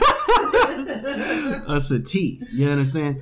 Uh, but man it just just absolutely ridiculous man. And, and again I have a PS5 I know I'm I shouldn't be as animated as I am but for fuck's sake, man, it, it- this these 1998 built ass websites, man, can they can they not? They're so bad. So, but yeah. Anyways, man, that that's that's that's the juice for me, uh, and, and it is quite booty sourced, booty derived juice, um, fresh squeeze. So, fresh squeeze, man, yeah, that that was it for me. Um, so I think I think we're kind of good to jump into our checkpoint chat. You ready? I'm ready. Let's do it. Now, if you guys recall, uh, our checkpoint chat is kind of a next gen console tail of the tape, uh, where we are going to kind of run through the big three, uh, that being Xbox Series X and S, the Switch and the Switch Pro, as well as the PlayStation 5, to kind of talk through uh, their strengths, their weaknesses, or our concerns about the consoles or the companies. And there's just our final thoughts about how we think that these consoles are going to uh, fare,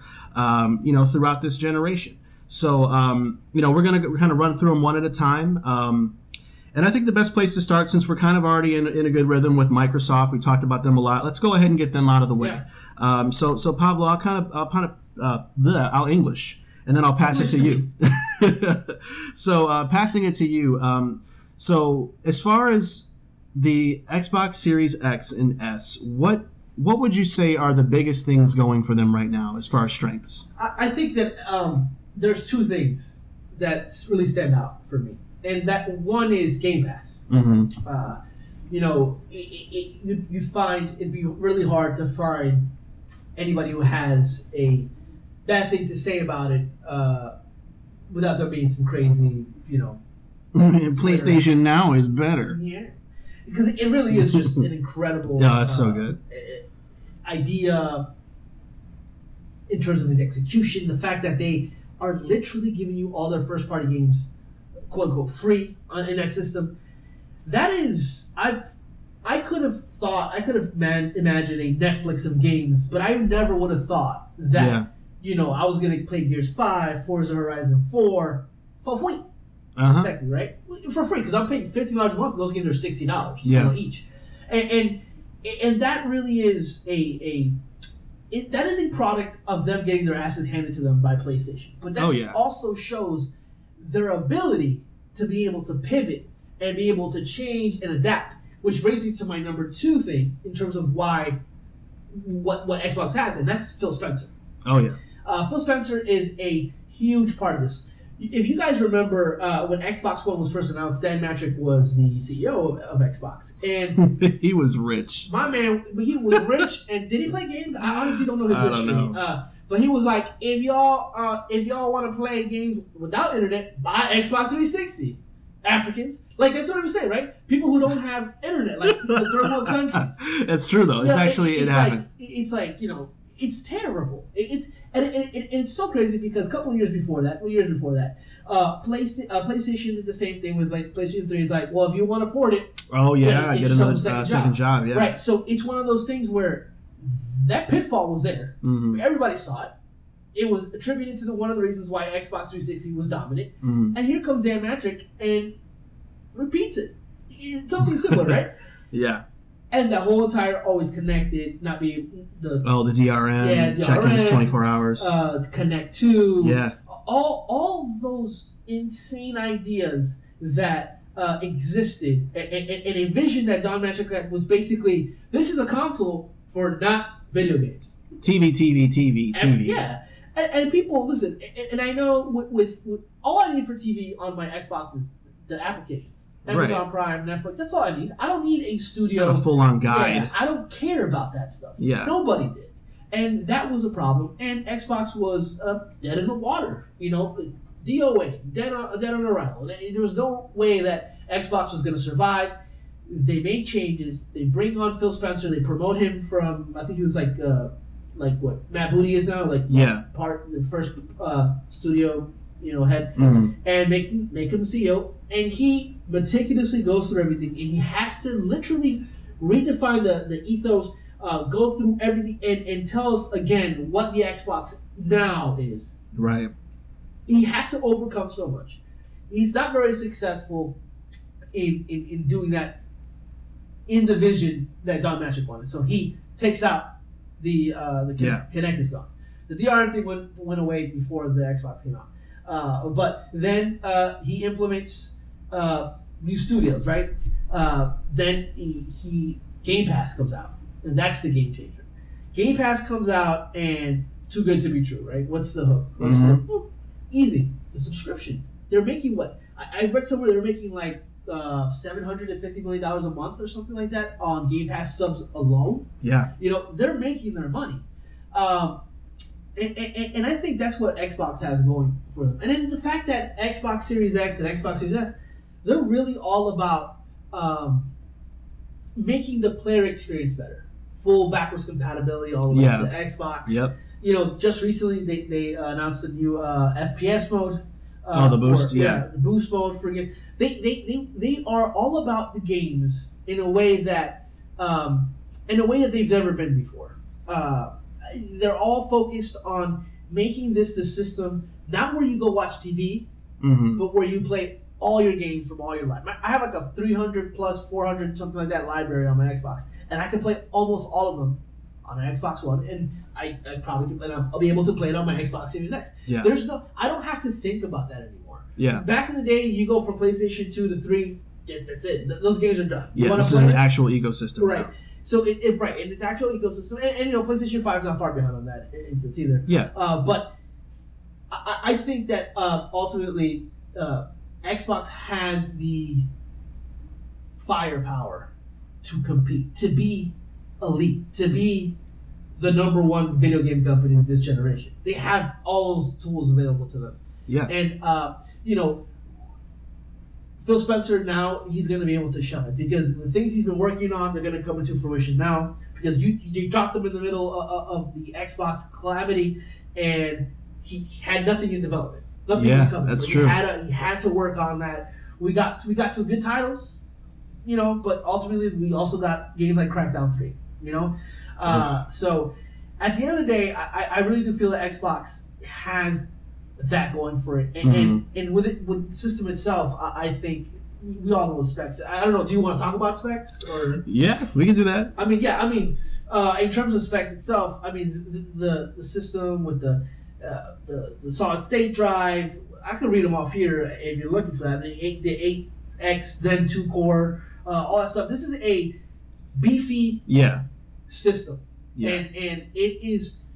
I think one of the things that Xbox does really well as well is uh, they're really focused on hardware, software, and integration. Yep. Uh, and I think that comes through in the design of the Xbox, which is Mhm. industrial. It does look kind Yeah. of industrial, but also in the fact that it is uh, it works and it has this integration with the software, and then it has incredible technology with the backwards compatibility. Uh, Todd uh, uh, Todd Howard was on the uh, roundtable, and Yeah. he says pe- people who don't make games don't understand how hard that is to not only be able to play Morrowind or you know, Yeah. but also be able to play it in 4K.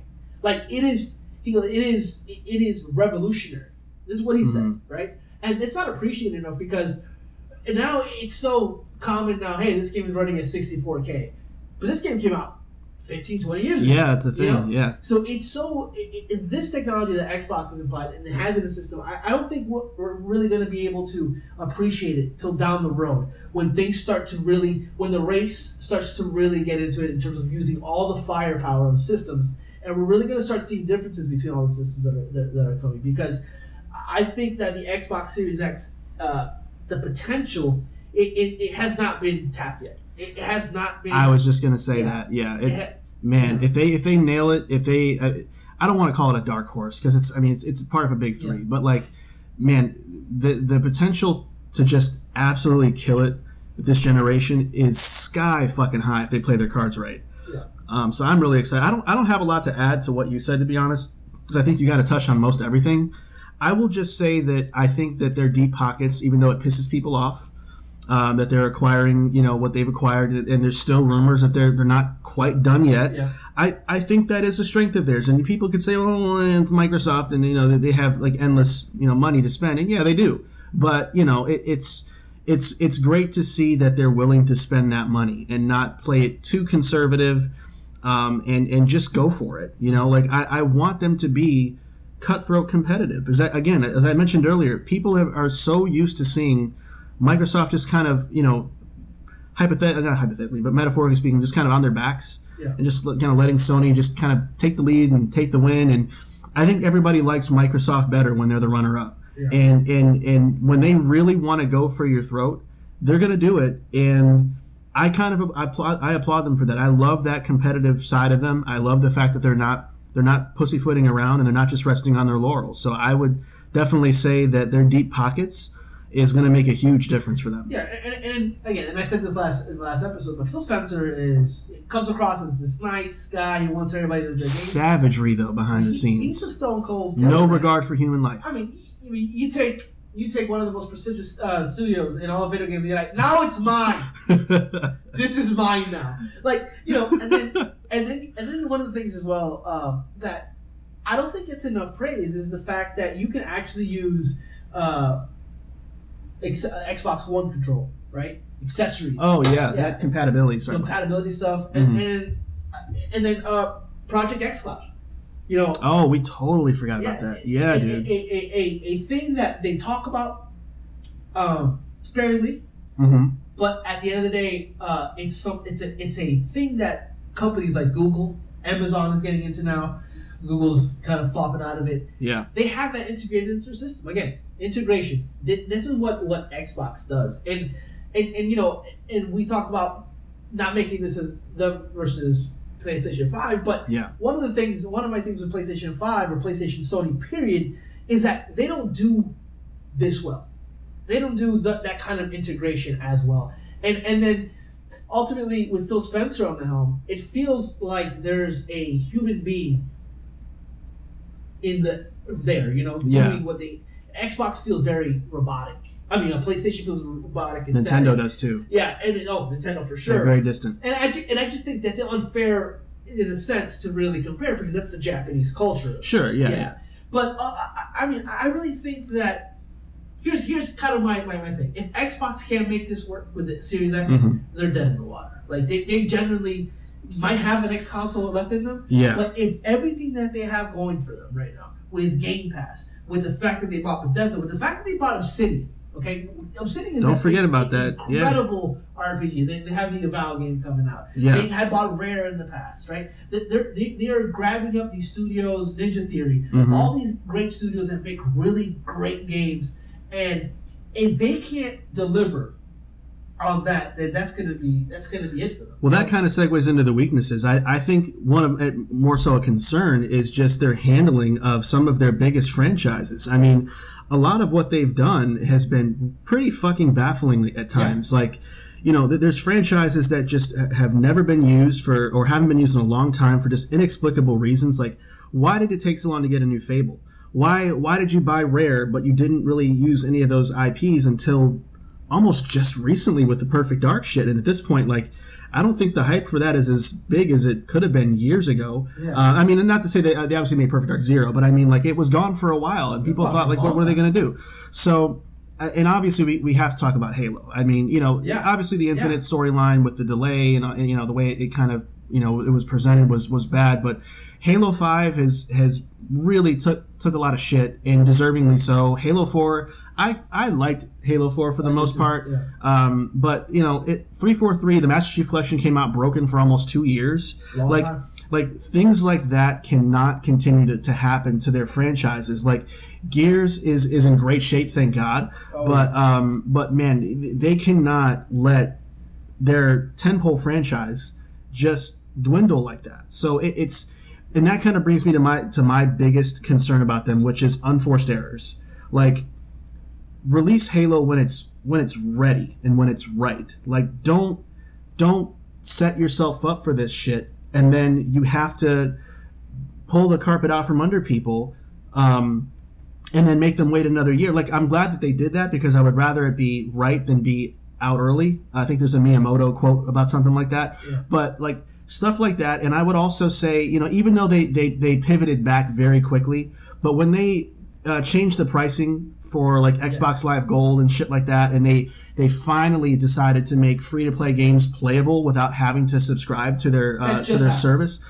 Like Terrible. that kind of shit can't happen microsoft like they are in a position where and it was funny because like literally right after they they they fixed the whole pricing thing and went back to the original thing like it was nothing but like a week later where they came out with like these numbers about how profitable uh, Xbox has been for Microsoft, and it's like, well, then why the fuck did you do that? Like, there was no reason to do that. It was it was not an answer to anything that Sony did. It was not like a, a, a you know a future proofing move. It was genuinely like let's see if we can get away with getting a little bit more money out of people and just saying that oh it's it's because we want you to you know get the better deal with Game Pass. But they did it so artificially that people were onto it, and and and and I think that that kind of thing has to stop happening. Like you know what we've moved beyond it and, it, and people don't talk about it anymore but like that kind of stuff is what continues to be the thorn in their side. Like no one made you do that. So just stop getting in your own way and and really be thorough really be thoughtful and be intentional about the, the choices that you're making.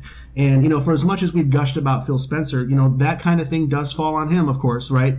So you know, it, it, it's it's one of those things where you know I don't expect him to be perfect, and I don't expect Microsoft to be perfect, but like things like that have to be kept to an absolute minimum because the the criticism on Microsoft is at times unfairly high compared to the criticism that other uh, that the Nintendos and Sonys of the world receive. So they they don't have the luxury of rebounding as easily from things as those two companies. We'll get into more of that later on, but like th- those are my biggest concerns. Just just stick with what works and don't fuck things up that that um, you don't have to tinker with. It's super weird because in a lot of ways they act like the company, the underdog, right? Yeah, But then other ways they almost act like if that's the way they do it because that's the way they do it. Fuck you, like it's a little you- bullyish. Like the like Yeah. the whole entire uh, you know playing free to play games still having need gold. Need gold. That's terrible. Yeah.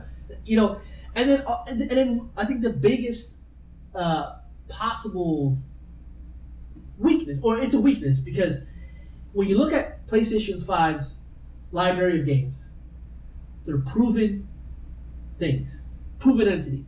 Everything that we talked about about Bethesda, about Obsidian, about it, all those games, uh, that all that we're it's we're assuming yeah. they're gonna knock it out. Hope. Starfield's great. Yeah, we're, we're, we're making these assumptions. Yeah. and, and that's where you get a little bit uh, nervous Mhm. because forever the complaint has been fairly that Xbox doesn't have games. Yeah. When Xbox finally had games and they trash, Mm-hmm. what's what's the point?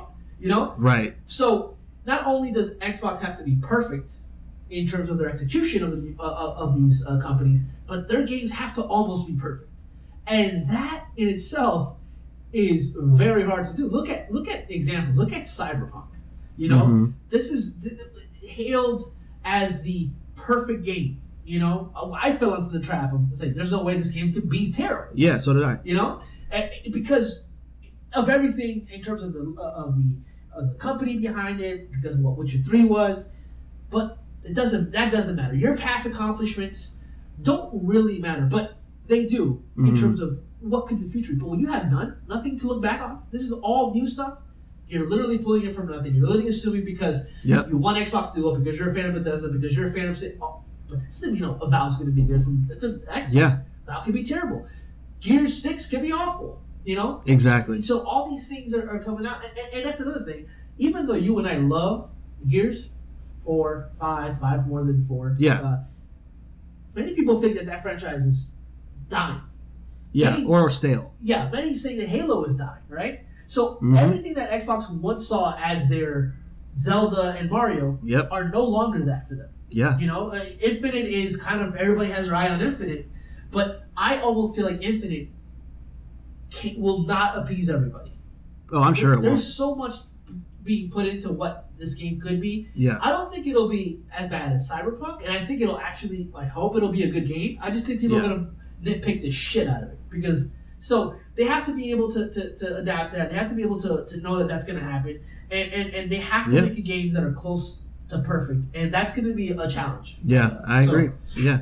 But I'd say overall, my final thoughts before we move on to, to, to Nintendo is I, I think that the future is bright for, for Microsoft. I think they have a lot of really good potential to shock the shit out of people um, if, if they play their cards right, if they don't have those unforced errors, and they really take better care of their biggest franchises. And so um, I, I think they're going to have a really solid generation. I don't know about you. Yeah, I, I, everything you said in terms of the final thoughts, I Yeah. I agree with everything you're saying because I, I think that they have all the the, the makings of an incredible Yeah. uh, run. They have they literally have all the supplies right to, to, to build this incredible thing. Uh, and Yep. so it's really just up to them, uh, Phil Spencer and the Xbox team, to make this work. And I feel that they can, but nothing is certain these days, unfortunately. Yep. All right. So um, it's time to pull up on your Switch. But All right.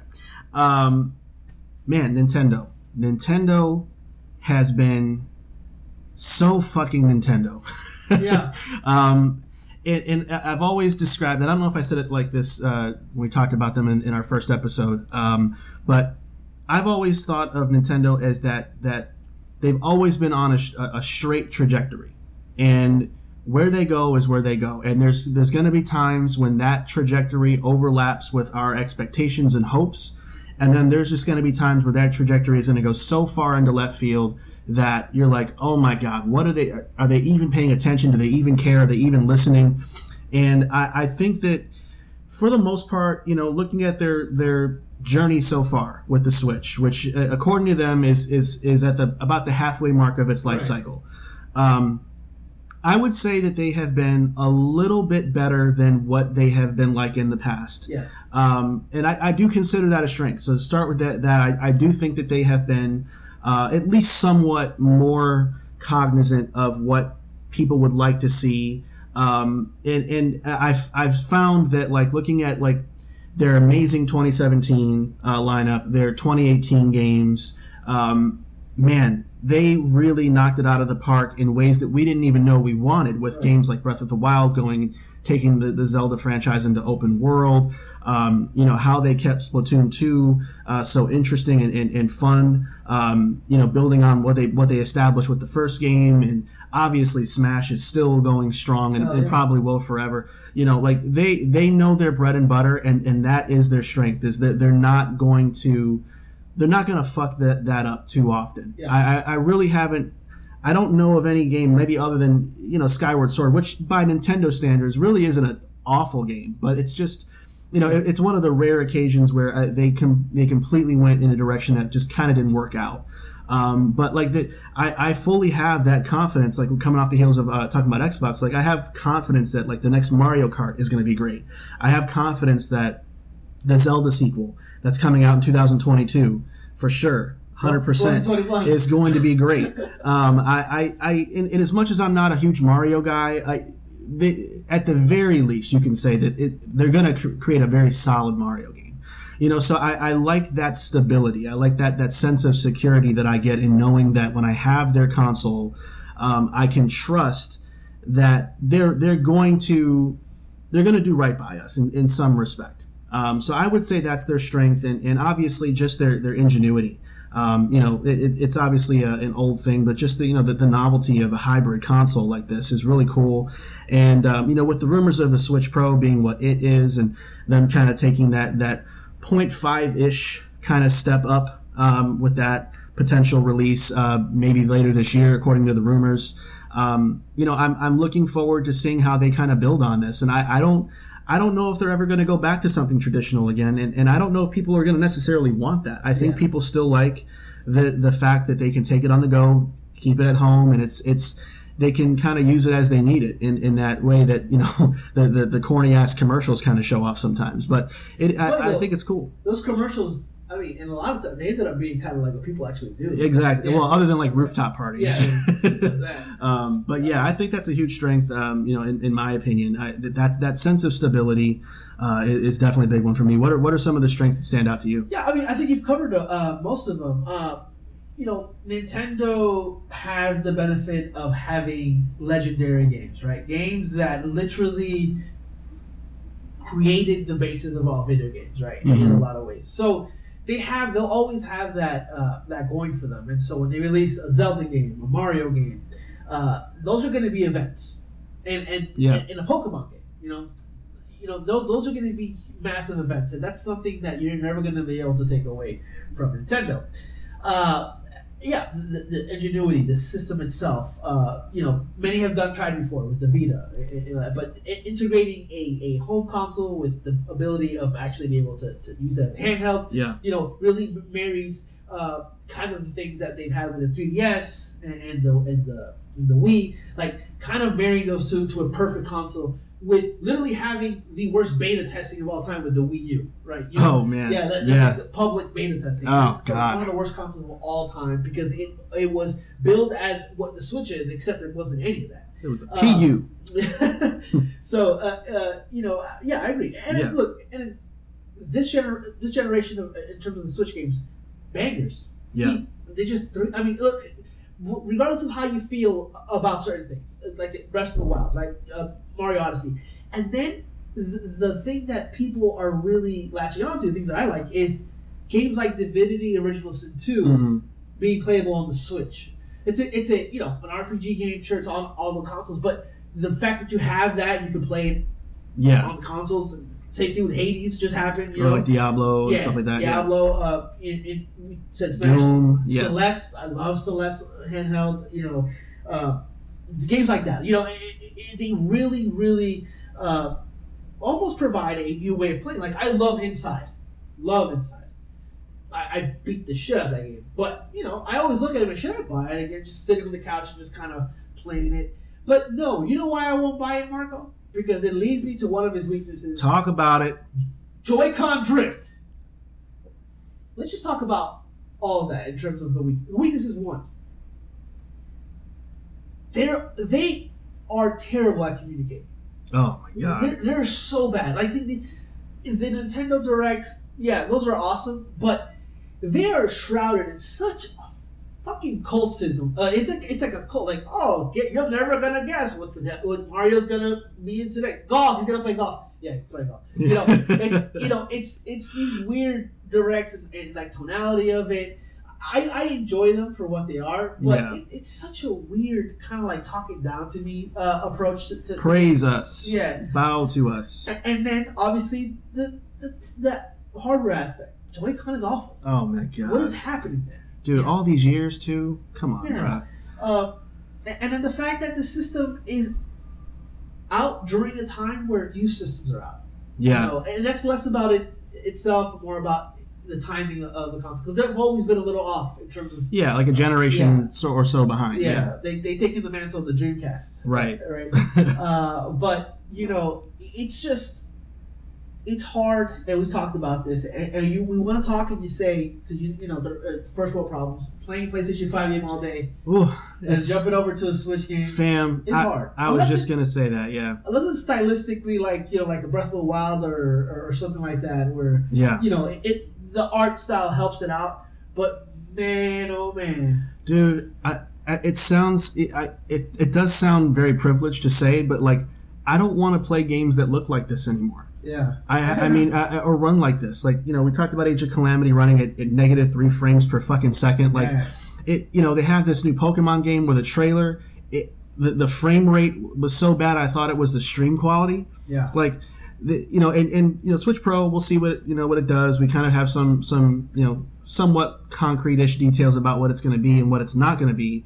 Um, but man, it, it's it's a tough sell because these games are still fifty nine dollars and ninety nine cents, and and it's like, okay, why would I want to play a, a multi platform version of a game that I can play on PS Five that's at sixty frames that isn't coughing and wheezing at four, you know, when it comes to resolution? Like, why would I want to do that? And so it does become a matter of like where I'm getting the most bang for my buck. Um, and if you happen to be again, if you if you're privileged enough to have a PS5 or Series X, then you kind of understand it. But, but like, it's just a tough sell, man. It- I mean- it's tough sell. For example, the most recent example, Apex Legend comes out on Nintendo Switch, and everything I've seen, it runs fine, thirty, not thirty, but it looks, and that's the thing, Man. it looks like I think it has like a five point five on Metacritic. It is, it looks so bad that it is because it, it actually makes you worse at the game because of draw distance. Yeah, They're really bad. They're really, really bad. I, I, would say I think you're a serial killer if you turn off your PlayStation 5 and turn on your Switch to play Apex Legends. dude. Guys. only reason you do it is if you want to play against like like rookie ass players. I did that with Fortnite. I ain't gonna lie. Yeah, the first time I played Fortnite on Switch, I won. Oh, it's baby mode. I won. all the way. I was like, wait, and then I found out it's But all that is bots, it. But Yeah, no, but still, it, it's it's ridiculous because, and again, it's unfair because it's just a product of its time. yeah, But these games are gonna get better, Mhm. and so and Nintendo Switch is gonna see less of these ports, and yeah. and for a lot of people, that's that's a big draw. The fact that you can play Doom handheld, that's awesome. Yeah, But you can't. You're not gonna be able to do that with future games. And, yeah. You know, It, it's it's yeah, it's a huge problem, and and it's part of the reason why I I really I'm worried about their releases over the next couple of years. Not in terms of first party stuff, but I mean it has been a little dry at times for first parties too. But I, I'm a little worried about how third parties are gonna start treating Switch hardware moving forward, pro or not. but not only not only not only for the Switch or the Switch Pro, because you said it yourself, they're probably never gonna go away from this kind of system. I doubt. How how powerful can an Nvidia Shield actually be within a acceptable price range? it. hmm Because if the new Switch 2 comes out, it, is it going to be as powerful as PlayStation 5 on handheld mode? I don't think so. It's probably PlayStation 4 so or automatically, PS4 Pro. Or automatically, the future of the system hmm casts doubts on the fact that it can play a PlayStation 5 game, uh, you know, the third party stuff. It'll Yeah. end up being like the Wii U, where the Wii U hardly got any any uh, third party support because it was oh, it was bad. It was, but and, and also- what we had was like yeah. like bloatware bullshit. It was terrible. because of the integration of the, of the controller. As Yeah. well. I mean, so yeah, Yeah. So I mean, my final thoughts about it is is look. I, I again, I think Nintendo will will always have their their loyalists, um, for better or for worse, deserved or not. I think they'll still have great games. I think there'll be plenty of awesome uh, games to, to come. But I'm I'm really I'm a little bit more concerned with them than I thought I'd be because I think that the problem for for someone like me, and I'm not everybody, and everybody ain't me. You understand me? Uh, is is that to me the Switch, Switch Pro, whatever, is I don't know if it really has enough to be someone's main console unless you're a kid. You know what I mean? It's it's always that that secondary console that collects dust, but just enough uh, stuff comes out to keep you kind of coming back to it, or returning to games like Smash or whatever, like or, or Animal Crossing if you're into that. But like, I just wonder, like, do they have enough in the tank? Do they have enough in terms of their strategy and their, their planning for the years to come to really be a system that could could stand on its own? because it, it's in its own lane and all all these great ways that make it so unique and so special against Sony and Microsoft, who who are kind of very similarish to each other, right?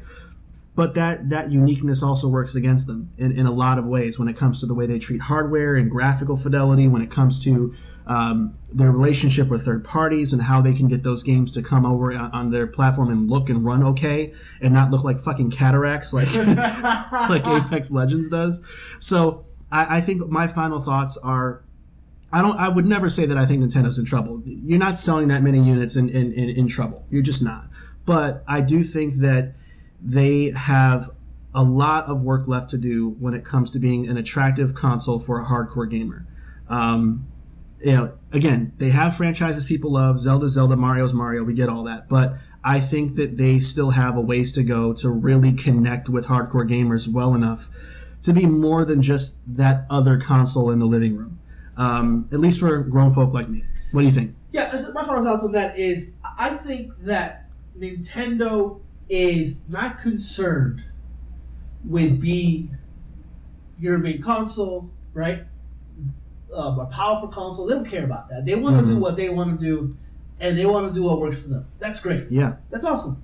Uh, I appreciate that because the Switch is not like the PlayStation 5 or the Xbox Series X. It is definitely a different kind of console, for better, for worse. yeah, Uh, but you know, a thing about it, a thing about Nintendo, uh, it's not Microsoft. Microsoft has the money. Well, Nintendo has money too, but like Microsoft is about the technology, right? It's Yeah. about advancing the technology. PlayStation Five is like that too, and it's about giving you these incredible experiences in software, right? yeah, Nintendo is somewhere in, in, between, but the thing with Nintendo is that they'll come out with these kind of not great consoles. Like GameCube is not louder. That's like one of the best consoles, right? Oh, I saw Uh, somebody tweet about, oh, GameCube is like the GOAT console. I'm like, No. shut the fuck up. But It was okay. yeah, it was fine. Had great, great help by the software on it. You know, Yeah. uh, Metroid Prime games and all that good stuff. Yeah, But then they pivoted to the Wii, and Mm. that was a that's like their biggest console. Yeah. It was a fucking. And, and you can let, us go back to like NES, right? mm first of its kind. All right, SNES is kind of like a, an upgraded version of that, right? You know, then they have the Nintendo 64, which I like and I, I appreciate, and, and, it, and it's a powerful console, but it was kind of like contradictory with the whole the. it was uh, obscure. yeah. yeah, So that was great, and then the GameCube. You know, they, they, they, they fall to these weird places where it's like, okay, you guys are, you know, not doing so, and then they Exactly. come out with the Wii. And you're like, holy shit! The Wii revolutionized video games all over again. You Oh couldn't man, find it phenomenon. Yeah, And then the Wii U. I was like, all right. And then they got the 3DS platforms going strong. Listen, there was a point in time where uh, Sony and Nintendo were trying to partner up, right? The- Yeah, the- the- so they. Nintendo was in trouble. They, they needed help. yeah, So I will never. I say all that to say I will never count Nintendo out. There could be a. And next year they could sit down and be like, Switch Two is coming out alongside the Nintendo 98, and it's fucking more powerful than the PlayStation. You know what I mean? They Yeah. can come out and be like, no, no, like uh this monster system that is powerful as shit, but also the version that'll play on the Switch type thing. Like, Yeah. they can do anything, and and and I wouldn't be surprised because that they do that. That's that's a thing that they've done before. So you know, I, I feel that they're in, a great place. I, I think that they're really concerned about. Uh, they're not concerned about anything but doing them, and that's great. Uh, as a person that loves video games in that sense, I'll probably always own a Nintendo console, but it's definitely shifted from me being a Nintendo. You know, that's my main console. apologist. Well, I, yeah, well, I am. I am because Well, you did. I'm proud of you. You you you were you were held. You were quite critical. Uh, But I, because I mean, I think ultimately, there's it's hard to to, to, to, to look at everything and be like, because then you sound like a like a like Yeah. idiot, you know. yeah, Uh, I, I I just have faith in Nintendo can rectify uh, their issues, but at the same time, they don't care to do that, yeah, and that could that could hurt them. You know, they could Yeah. also be like, people just give up on the Switch. Like, yeah. It won't hurt their money, but it could hurt you know some some of their image for sure. Yeah. yeah. So that's where I'm at. Cool. All right, so um, let's let's go ahead and talk about PlayStation Five. That's that's kind of a popular console, right? Yeah, Um, seem to like it. It's a thing. Um, it's the fifth one of the thing. So, um, man, uh, you know, this console is is really, really, really, um, really good. Uh, Yes. uh, you know, and I think that that so far, um, what I've seen from Sony, uh, for the most part, and there's obviously weaknesses, but there's a lot of stuff that I think has been really awesome to see. That not not just from what they've done with PS5, but kind of where they left off with PS4. Um, in terms of kind of setting a tone and giving us a, a taste of what to expect for this this console cycle, um, that I'm really really excited about. So I think the first one for me, and we touched on it a, a, little while ago, but I think it's their their, their first party is just very very stable, um, and I think it's stable on on two different levels. I think number one, when it comes to the way that they handle their their tentpole franchises, um, God of War probably being the best example of this, um, is just brilliant stuff. I mean, yes. it you know uh, gave that that franchise such a shot in the arm that it needed from being so stale and so uh, you know redundant for so many years. They knew how to revive it and bring it back and bring it back the right way, and you love to see that kind of thing. And then I think the second part of it is really just admiring how fearless they are when it comes to creating new IPs. Um, and, and look, some of them don't always go the best, but I love the fact that they're willing to to to kind of go for it. Um, that's how we get games like Ghost of Tsushima you know, that we never saw coming. And and for a while, at least for you and I, we weren't even sure if that was going to be that great of a game. Right. Oh um, yeah, I was for sure it was going to be like Days Gone. Yeah, yeah. It, uh, it, but speaking of Days Gone, you know, it didn't. It wasn't the game people hoped it would be, but they took a chance and they presented us with an open world zombie game that, um, you know, I, I think was okay, but you know, just the fact that they went for that and they tried it out, I, I love to can see I, that. Can I tell you something? What? I think that PlayStation Five first party has only made one actual bad game. And is that Horizon? No, no, no, it's, it's not a bad. No, no, no.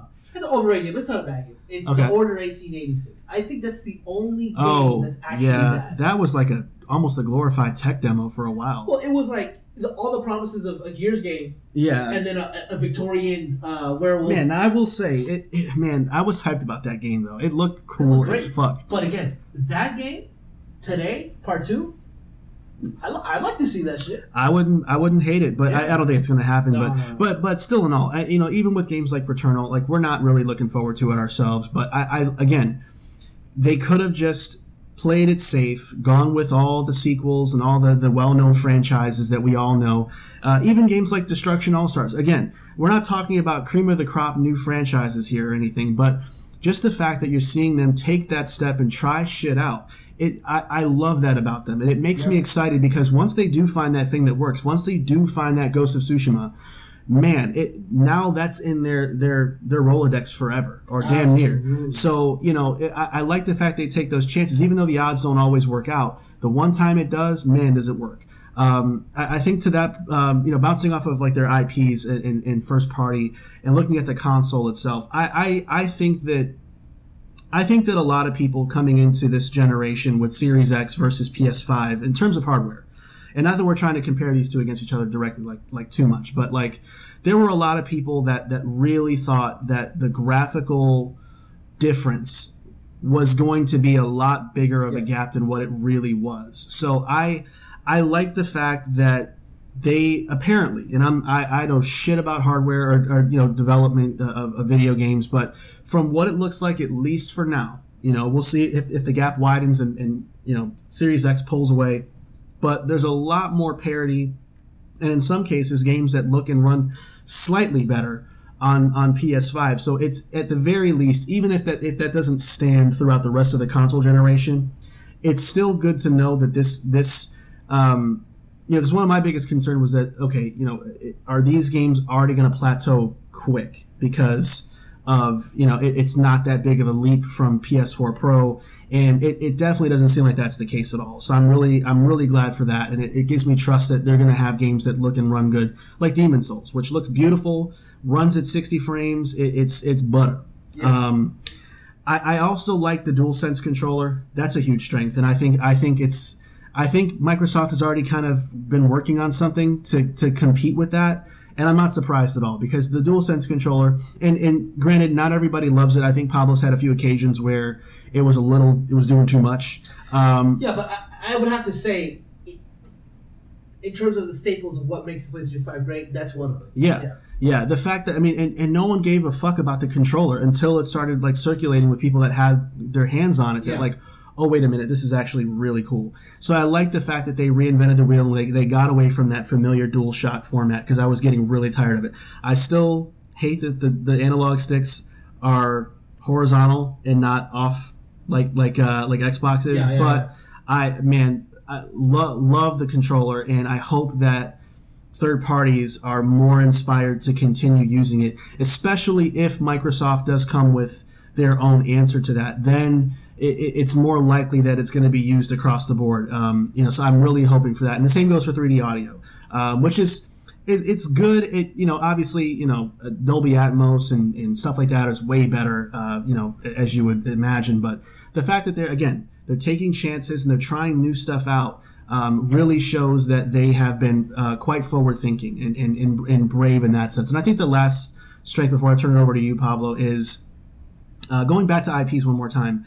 Uh, in terms of acquisitions, I think that they have been, even though I know it pisses you off, uh, but the the way that they've acquired certain game exclusivity um, has been smart from a business standpoint. So, for instance, like obviously the next Final Fantasy is exclusive to PS5 on console and of course PC, but like I, I it's a smart move because Sony was like, we don't like all that you guys are doing over there, Square. Like we don't we don't need all that. You can keep your Kingdom Hearts 2.8 divided by one uh, Dewey Decimal System. you know, beep boop beep Morse code, whatever you like. We don't need that. We'll we'll just take this and we'll pay you handsomely for this. And and I think that even though it's it's frustrating to see, I know Pablo hates it, like when third when third party games go exclusive, um, and, and it's not on a like a, a total acquisition level. Uh, it can be annoying, but it is it is very it is very smart on their part to do that. Uh, like Final Fantasy remake, yeah. So it's it's good use of their money. Um, so you can always count on if if they're paying for it. And we kind of alluded to this when we talked about the last episode when they were kind of trying to acquire Starfield in that they must have seen something really interesting about that game to want to lock that in before everything happened with Microsoft. I think that they have that eye for stuff like that and, and are, are not afraid to go after it and say, we'll, we'll pay you plenty of, of currency for that. uh, so I, I love that they do that. What do you think about their strengths? Yeah, I mean, I agree with those strengths. I mean, they're really hard to argue against that. Uh, I, I, I, I think that DualSense is is is a pillar of, of what the system is going to be, and, and I, I I I thought at first it'd be gimmicky, and, and it's not. I mean, it can be. I'm sure there's going to be people who don't know how to you know develop for it correctly, and, Yeah. and probably not use it, and it probably might end up being gimmicky in some uh, aspects. But I think for the most part, the way it's being used is pretty interesting. I mean, even I, I turned it off in Call of Duty multiplayer uh, because of the. I hate having the. Um, I like the rumble and all that, but I hate having the, the, the triggers being. Feel the pressure Yeah, I don't. I, I especially resistance? playing- Yeah. yeah. I don't like that at a competitive level, but it's really cool the way you, you press it and you feel it, and when you shoot it, it's not like it's not like other controllers where it vibrates. There actually is a tension, a real tension, Right. When you put, and it changes depending on the gun itself. So, Right, yeah. You know, I, I think all those things are really interesting, and I think PlayStation has this uh, mindset of next gen means also next gen controller, like next gen, like like you said, they, they're they're taking these chances uh, with their hardware. I mean, that hard. Uh, uh, you didn't mention it because it's not a positive, I guess, but the way that system looks is absolutely doofy. As. Hold up. That's a. Wait. I think that I think it's sexy. No, that's so horrible. Like I, I see every time I look at it, I'm like, Ugh. because it's so big and it's like Mm. it's just it takes up a lot of space. But ultimately, you know, you stop looking at those things, they go under a desk or a, a, a Mhm. system. Yeah, yeah. That's not. It's not really intended. You forget about it after a while. yeah. But um, yeah, and, and, and so you know, I and one thing that they have, like you said, is those IPs. They have a studio proven pedigree, and there, there's gonna be it's gonna be very very hard uh, for them to, to fuck up a God of War too, right? You know, those those things are.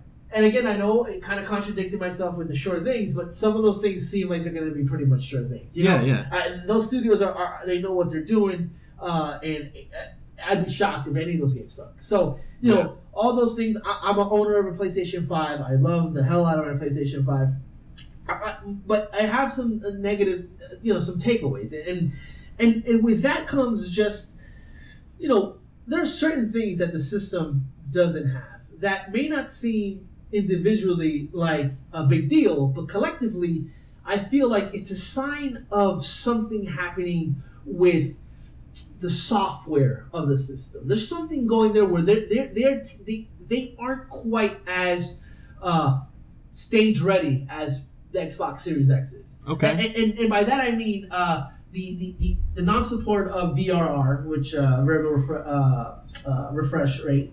Uh, the not support of the 1440p resolution, which in, in, in place goes with the variable refresh rate, which in place goes with 8K, Mhm. which it's literally on the box. Right. If you look at the box, it says 8K, but right now, as it stands, 8K is not possible on the system because it doesn't have the ability, uh, it doesn't even have 2.1 full support and doesn't have the ability to refresh the rate. And 1440p, what that does is if you go from 4K uh, to 1440, the, the, the difference in that is not as significant when you're trying to uh, stabilize the, uh, Mhm. the, the frame rate.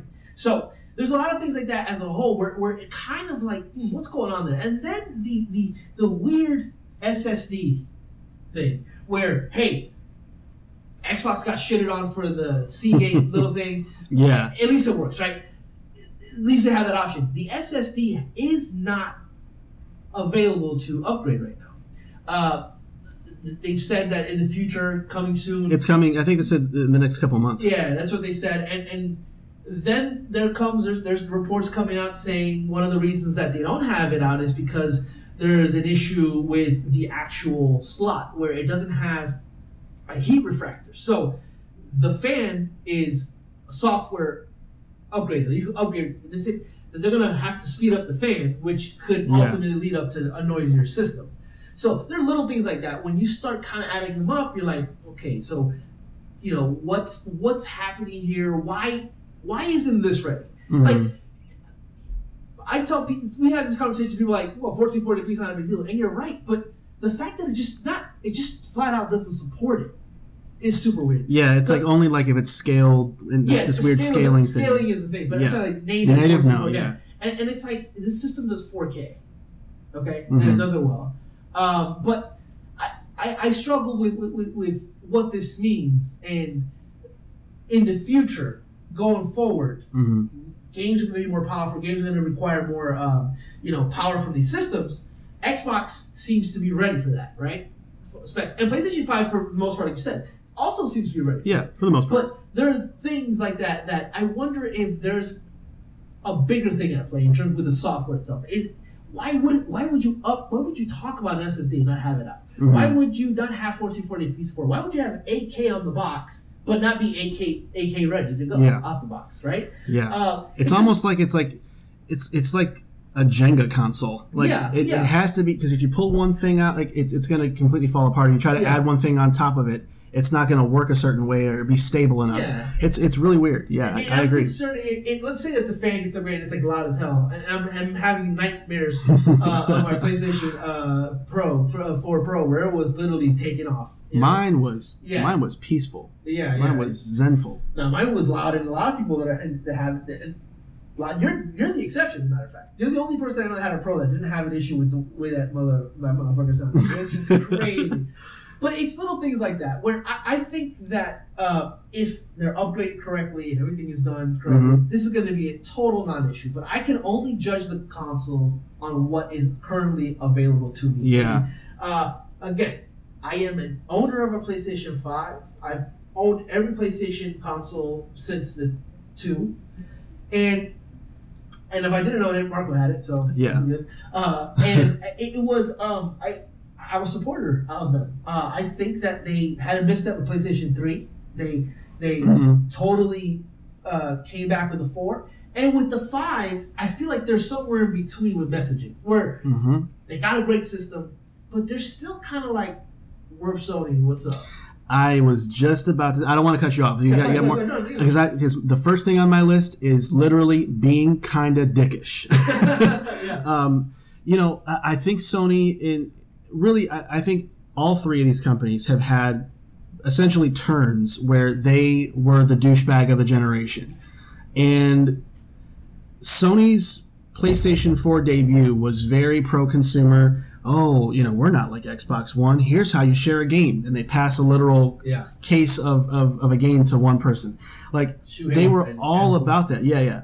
And and slowly but surely though, they got a little bit more douchey, a little bit more douchey, and, and, and as they were pulling away, getting the lead, you know, being the the, the one of the top consoles, um, you know, and one of the best selling. Somewhere along the way, they got a little up their own asses, and so things like crossplay became issues, and they Yeah. were very hard headed about that, and I think they still kind of are to to, Yeah, to an extent. Um, so you know, they they've always had that little hint of arrogance to them, and in a, in some ways, I like it because you know, a lot like Nintendo, excuse me, a lot like Nintendo, they, they practice what they preach um, most of the time. Yeah. But it also tends to, to be something that always comes around again. And so the, the biggest weakness to me, far and away, beyond the things that are kind of off and quirky about the hardware and so on, is really making sure that they don't become the the douchebag of the generation. They were that way with the PlayStation 3. They, they they mopped it up with, you know, the PlayStation 4 and then got a little a little ugly I again. I think that they are. Their true nature is dickish. That's Yeah. just, and, and I don't know if that's a cultural cultural thing or whatever it may be.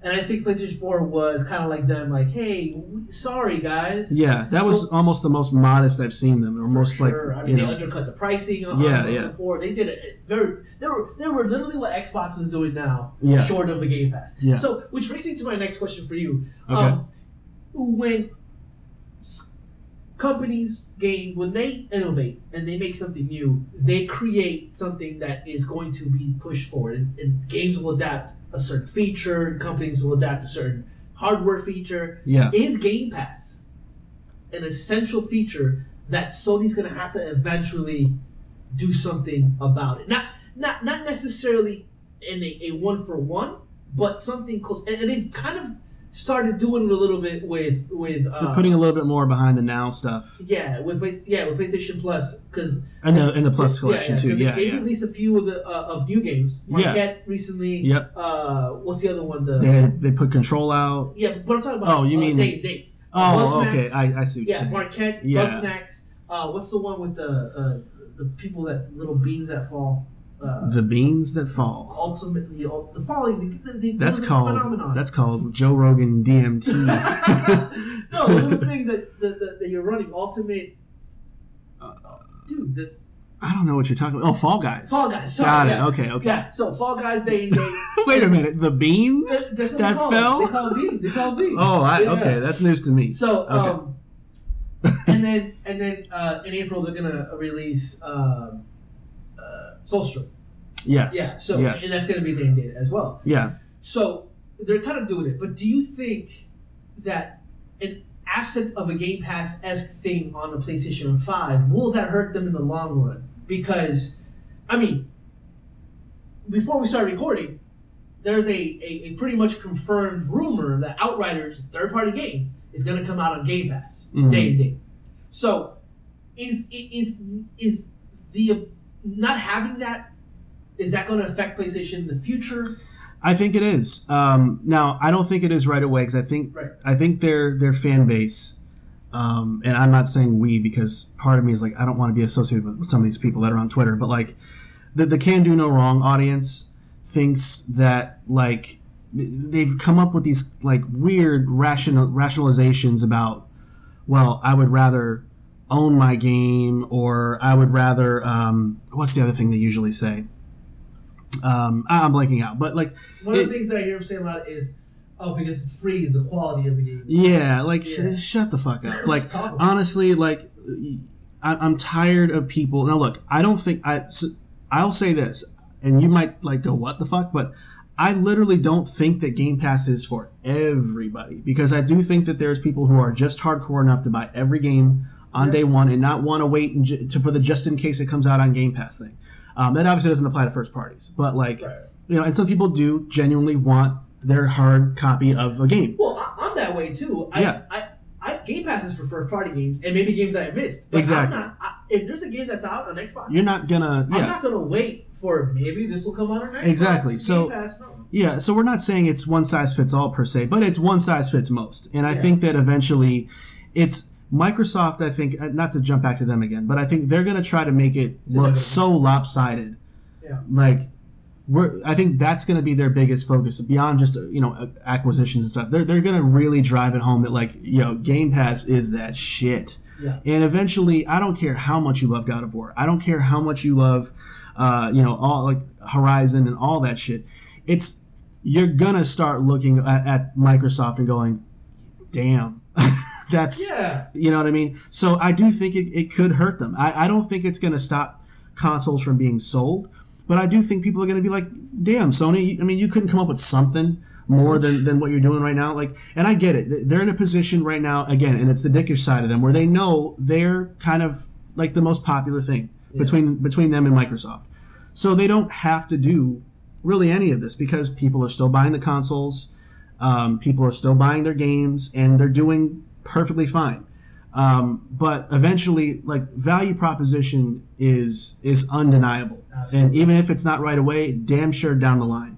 Um, so I do think that you know it, it is gonna it is gonna run the risk of, of putting a dent in their uh, their armor. So, and, and I know we still have to go back to Xbox. One thing we didn't even mention on Xbox is the the S, like specifically, the, Yeah. that they have that uh, that option there.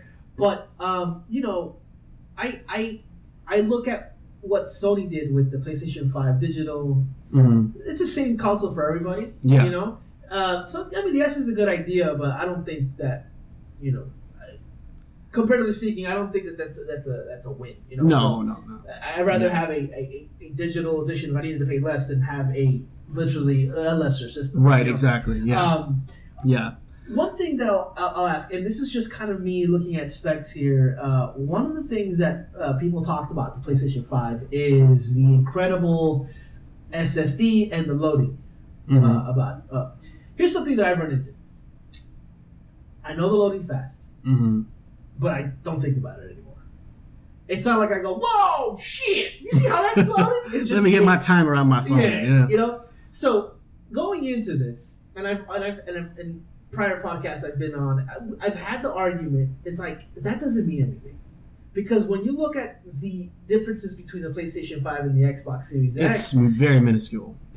percentage wise, it's like twenty five percent. Like whoa, but Mhm. really that means 1.5, 1.8, 2.2 seconds depending on on the length Yeah. of the, the. So. That's another. Not it's not a takeaway from PlayStation Five because Mhm. they have that, but in terms of like the just the the zeitgeist of the system, right? How people think about it.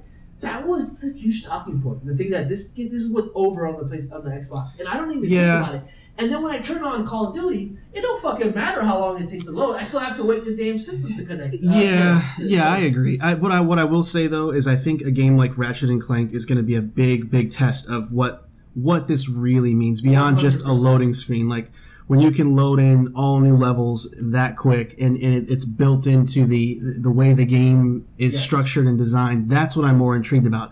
Loading times being fast, like it. Trust me, I love that. I'm, and I'm spoiled on it already. But like you know, like you said, it's not it's not across the board, and, and, and after a while, it just becomes kind of okay, fine. calling my wife over. Hey, honey, come see how fast this loads.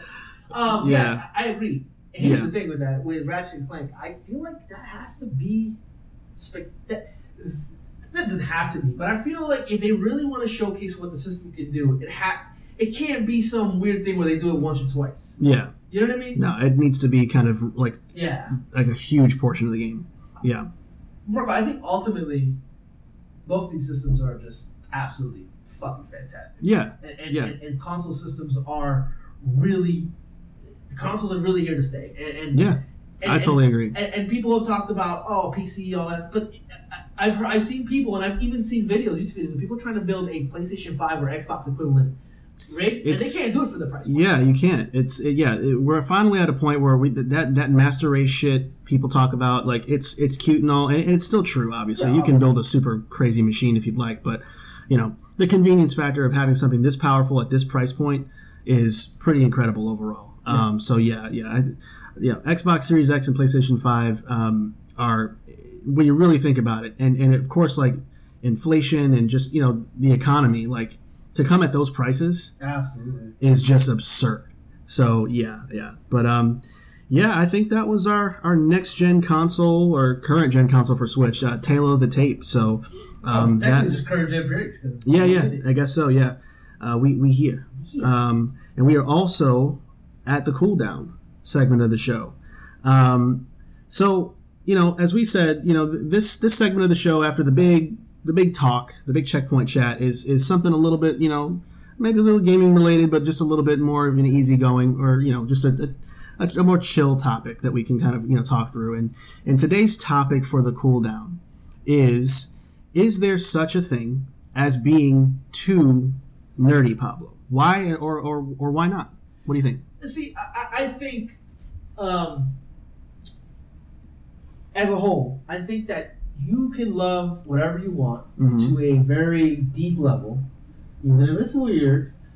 But that's not my issue with it. My issue is that geek culture, nerd culture has increasingly become so mainstream Yeah. that it's like food nerd, Oh God. Yeah. uh, you know st- that that's the stuff. So I, I I think that you can be too nerdy in that when you look at it from that cultural standpoint, where it's like I'm a nerd because I'm wearing these glasses. yeah. that don't shirt. I have a tattoo of this on my you know, arm. Hey, all right, tattoo for you, baby. yeah, he's mad. He's mad. No. Uh, but um, yeah. So is yeah, I think that there is such thing, but in in, in that way where uh, just back in the day, if you were labeled a nerd, Mhm. that was negative, right? It was like oh, Yeah. You're in your mom's basement, and Yeah, yeah, yeah, you're never gonna get laid. Yeah, you love video games Yeah. and, and, and, all that stuff. I, I think now that's all changed. I think it's the opposite, right? Everybody wants to be a nerd. Mhm. The the jock, the whoever, whatever labels you want to put on people, ultimately what they want to do is, is they want to be super hardcore about a thing Mhm. and that's their nerdism, right? Their their geekdom Yeah. is that. And I feel like, and I maybe I'm being elitist with the word nerd, but I feel like there are certain the, the negativity that it was associated with turn that into a positive, right? Mhm. I love video games. I, I love wrestling, right? I, I love Yeah. like the, I love the the cinematography of a film, shit like that. Like getting really into that bullshit, like that. That's the kind of nerd shit that I like. Yeah. Uh, but then when you start taking it to different kind of weird places, when you make, you know, Making your own championship belts out of out of paper. Yeah. In 1994. no, that's cool too. Okay. You make it like lasagna, and you're like, I'm a lasagna nerd, or some Oh, dumb shit like that. You know, yeah. um, it's just shit like that that really irks me. Um, and, and it really is. It, it really is just kind of like Is it like appropriation in a way? I, I feel you know, I don't know. appropri- Appropriation is more or less, uh, uh, you know, racially. Well, I know that, but I mean, I I think yeah, for sure. I think that you know, I think being a geek then loving video games then I've never had a problem with being called that like in terms of nerd. Oh, you like video games? You're a nerd. Uh, like shit like that. Like wearing that, I wore a badge of honor. You know, like I never, I could never. I there's not a moment in my life that I can, and and, and specific to video games because you know, being a geek, a movie geek or a movie nerd is a lot more uh, acceptable, right? Mhm. Uh, than a video. At least then, I, I cannot remember one time ever that I denied that I liked video games. I was like, no, man, I just all like titties. Like, you know, never, it was always like, I ain't gonna lie, I played it down a little bit. I never. It's like I like titties and video games. Like you know, Yeah. I like Parasite Eve. Then you get a little bit of both. um, uh, so for me, but yeah. So I, I feel like yeah, I feel like they're taking what was once a thing that we suffered for almost yeah. uh, you know, uh, socially, and now it's like it's a thing. It's, the, Mhm. it's a photo opportunity on Instagram. Yeah. So, is there such thing as being too nerdy? Yeah, and, the, and when you're when when you kind of almost take what that meant and make it something else, Mhm. like football nerd, like your jock. it doesn't make sense. That's Yeah. not what that Barbecue, means. It- it- nerd. for me, being nerd is I am a, a person that likes things that many, a lot of people don't, Yeah. and I am very and I, I don't like it on the surface level. I love it because video games have become uh, culturally accepted. Oh, yeah, yeah. Everybody It's plays part of culture now, yeah. but I, I, I have conversations with people like, oh, you play video games? Oh yeah. I, oh, I tell them, oh yeah, like, oh, I want to get a PS5. Like, oh, I have PS5. That's cool. Mhm. And then they start talking about games, and you can tell it's like, oh, I heard a rumor that Halo's coming to PlayStation. Like, it's just they're not, and that's fine. Yeah. You know, they, they don't know about they don't know about Exclusivity. exclusivity. and- They don't know about games coming out, Yeah. and that's fine. I'm not be like, haha, you suck. It's not like that. It's more or Mhm. less like I purposely inform myself Mhm. about video games. Like I want to know, and not and not to share with you, and then obviously for the podcast but Right. I just want to be in the know of those things. Mhm. Uh, but you know, when you take something else that's like, like you, like certain type of girls, like I'm a Latin girl for a nerd. Like it's like, like Wow. you know, it's like it's just real such, such bullshit uh, permeating the the entire uh, uh, zeitgeist of, of, of nerdism. That Yeah. I, yeah, that's what that's my problem. But Gotcha. Yeah, for me, I, I I have a bit of a different angle on it, but I, I do think that there is definitively such a thing as being too nerdy because I, I've seen, and, and I'm gonna actually kind of I'm gonna stick myself out here as an example of, of, of younger me. Um, I have seen in, in myself in the past and in others where being a, a, a nerd about something was was not kept in, in, in proper balance. And it becomes such a life consuming obsession that you you start to shut in and not be able to function in in you know regular day-to-day life or society. Um, one of my biggest problems when i was younger and this is probably around high school uh, even even part of college to, to an extent was i was a very very shy kid um, I was not the popular kid. I was, you know, there was a popular Marco and then there was an unpopular Marco. I was the latter, and and I just wasn't that guy that was really confident enough to to to talk to girls or to build my friendship circle. I had friends, but I had a very small little ragtag group of friends who were kind of a lot like me.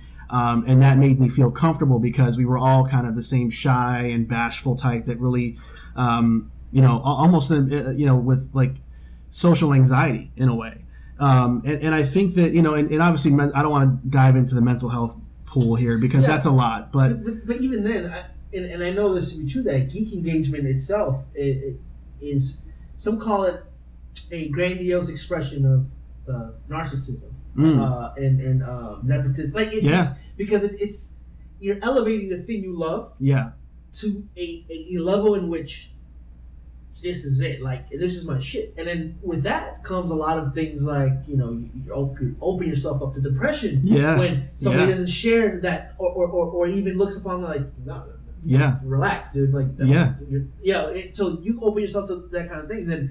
Um, yeah, so I, I definitely, you're right. Yeah, yeah. I think I think for for a lot of people, and again, using myself as an example, I I you know, video games for a lot of people are escape. I think we actually mentioned that in our last cooldown topic. Um, you know, it, it can be that that place you go to. Um, you know, when you, you just need to get away from things. And, and but I think again, it comes down to balance because if you're not balancing that properly, you're just gonna isolate yourself and just kind of drown yourself in in the thing that you love because it can't it, it can't fuck with you. It can't make fun of you in school. It can't you know uh, laugh at you for asking a, you know asking it out uh, you know college year uh, 2003. Uh, Wanda, um, no, but I, I think. I think it- it's it's it's really going to be a thing where like I, I had to really push myself through it because I got so lost in in the comfort of having something I love that much that it made me really have a hard time with basic stuff. I mean, I would shit a brick when I was up next in the drive-through to like give an order for like McDonald's. Like I was that kid. Um, so you know, I, I still, I still hate doing it. Like I, I, I um, like if we're getting we're going into a No, go ahead, go thing, ahead. I, I, I come across as a, like a a, a uh, what do you call- not confident, but how do you call it? Like uh, Outspoken? outgoing, oh okay, right? Outspoken, yes, Yeah. sure, but I kind of outgoing. Like oh, I just walk in, and when I walk into a place that I don't know nobody, I'm talking to everybody. That is a fucking defense. Mm, That's a form. That's like, hey, I'm I'm all, I'm all right, guys. I'm I'm I'm I'm cool. Like you Yeah. know, like, and I just talk to everybody about all bullshit, and I'm exhausted at the end of the day. Yeah. And then I leave, and I'm like, those fucking people hated me. yeah, And then my wife is like, oh, they all loved you. They said that you were great, you Mhm. were funny. I was like, no, they all hated me. Like that, and I'm like that too. Like I will think about it two or three times before I do a drive-through. Even today, be like, Really? I just want to engage with people, like, Yeah. because I feel like I gotta be. I almost feel like I gotta be on. Like, Yeah. I gotta be. Hey, what's going on? Oh, it's like, relax. Yeah. I can't just be normal because I just whatever yeah, like it, it, it's man. I I had to like I li- I literally um my first job was at the restaurant my dad worked at, and I started off as a busser, and it was perfect for a shy kid like me. But I actually like I made myself come out of my shell and be a server, so that I had to talk to people. Somebody knew every single day, and if I hadn't have done that, I would have really, really struggled with basic social skills. Because, Yeah. look, as corny as it sounds, and it might you know make people laugh, but like video games were like my most trustworthy friend. Like the characters I, I was friend befriending in those games were sure. like, you know, like they're not gonna do what people do out here. So I was kind of the opposite of you. Where I don't walk into a new room and talk to everybody and make sure like, hey, let, let everybody know I'm a great guy. Like I already thought it's not gonna matter what I do. Yeah. So I had to kind of pull myself out of that, and I, and I guess to kind of bring it back to the gaming side, I see people, um, it, it, it- it's you know, and I, I don't mean it in a, in, a, in a shitty way, but like you can see almost with like how they talk is is like video gaming, like the die like like they talk Yeah. like characters sometimes, and like they say things like.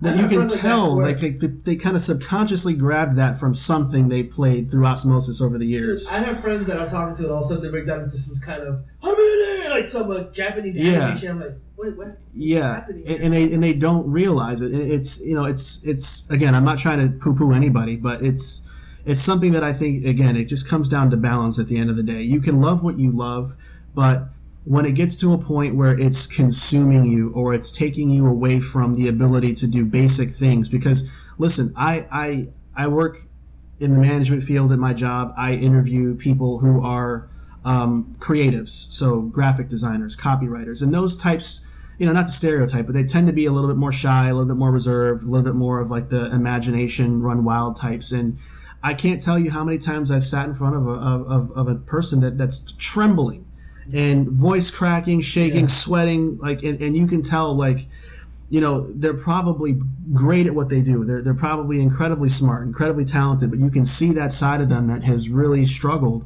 And and not to say that it's all well they must be a gamer but like th- there are a lot of people that are like that who you know you have to know how to kind of sustain yourself in life. You know unfortunately not to give anyone like the you know you got to kind of live live on your own and be able to take care of yourself someday speech but you, you kind of do and you know being able to, to handle stuff like that speaking in front of large groups or you know being able to conduct an interview without you know completely sweating out through Yeah, your yeah. shirt um, are things that you know if, if you're not really actively trying to push yourself um, Yeah. to work on y- y- you're going to run into problems in your in your in your life one of the things about being a nerd geek, and one of the words that's usually associated with being that, like an actual geek, or is devotion.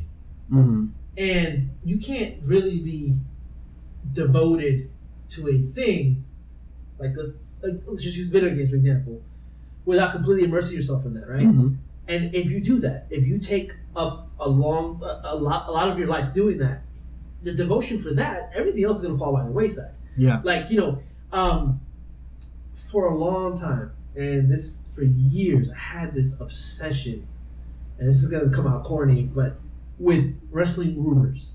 oh i did too oh, that's not that's not corny I would, I would, I would have tabs me too open, and I would try to piece stories together. And I was, I was, I'm, I'm at, I was at, I had a job. I won't say the job that I was at. I didn't do shit in that job because I spent my whole job all the time just, oh, Dave Meltzer said this. Okay. Yeah. And, and going through everything, and, and going through and when social media came into play, going, and, and, I, I was barely watching the product. oh and don't and, and don't fuck around and see a surprise return Oh, Oh, my. God. Who's in the building? yeah Oh yeah.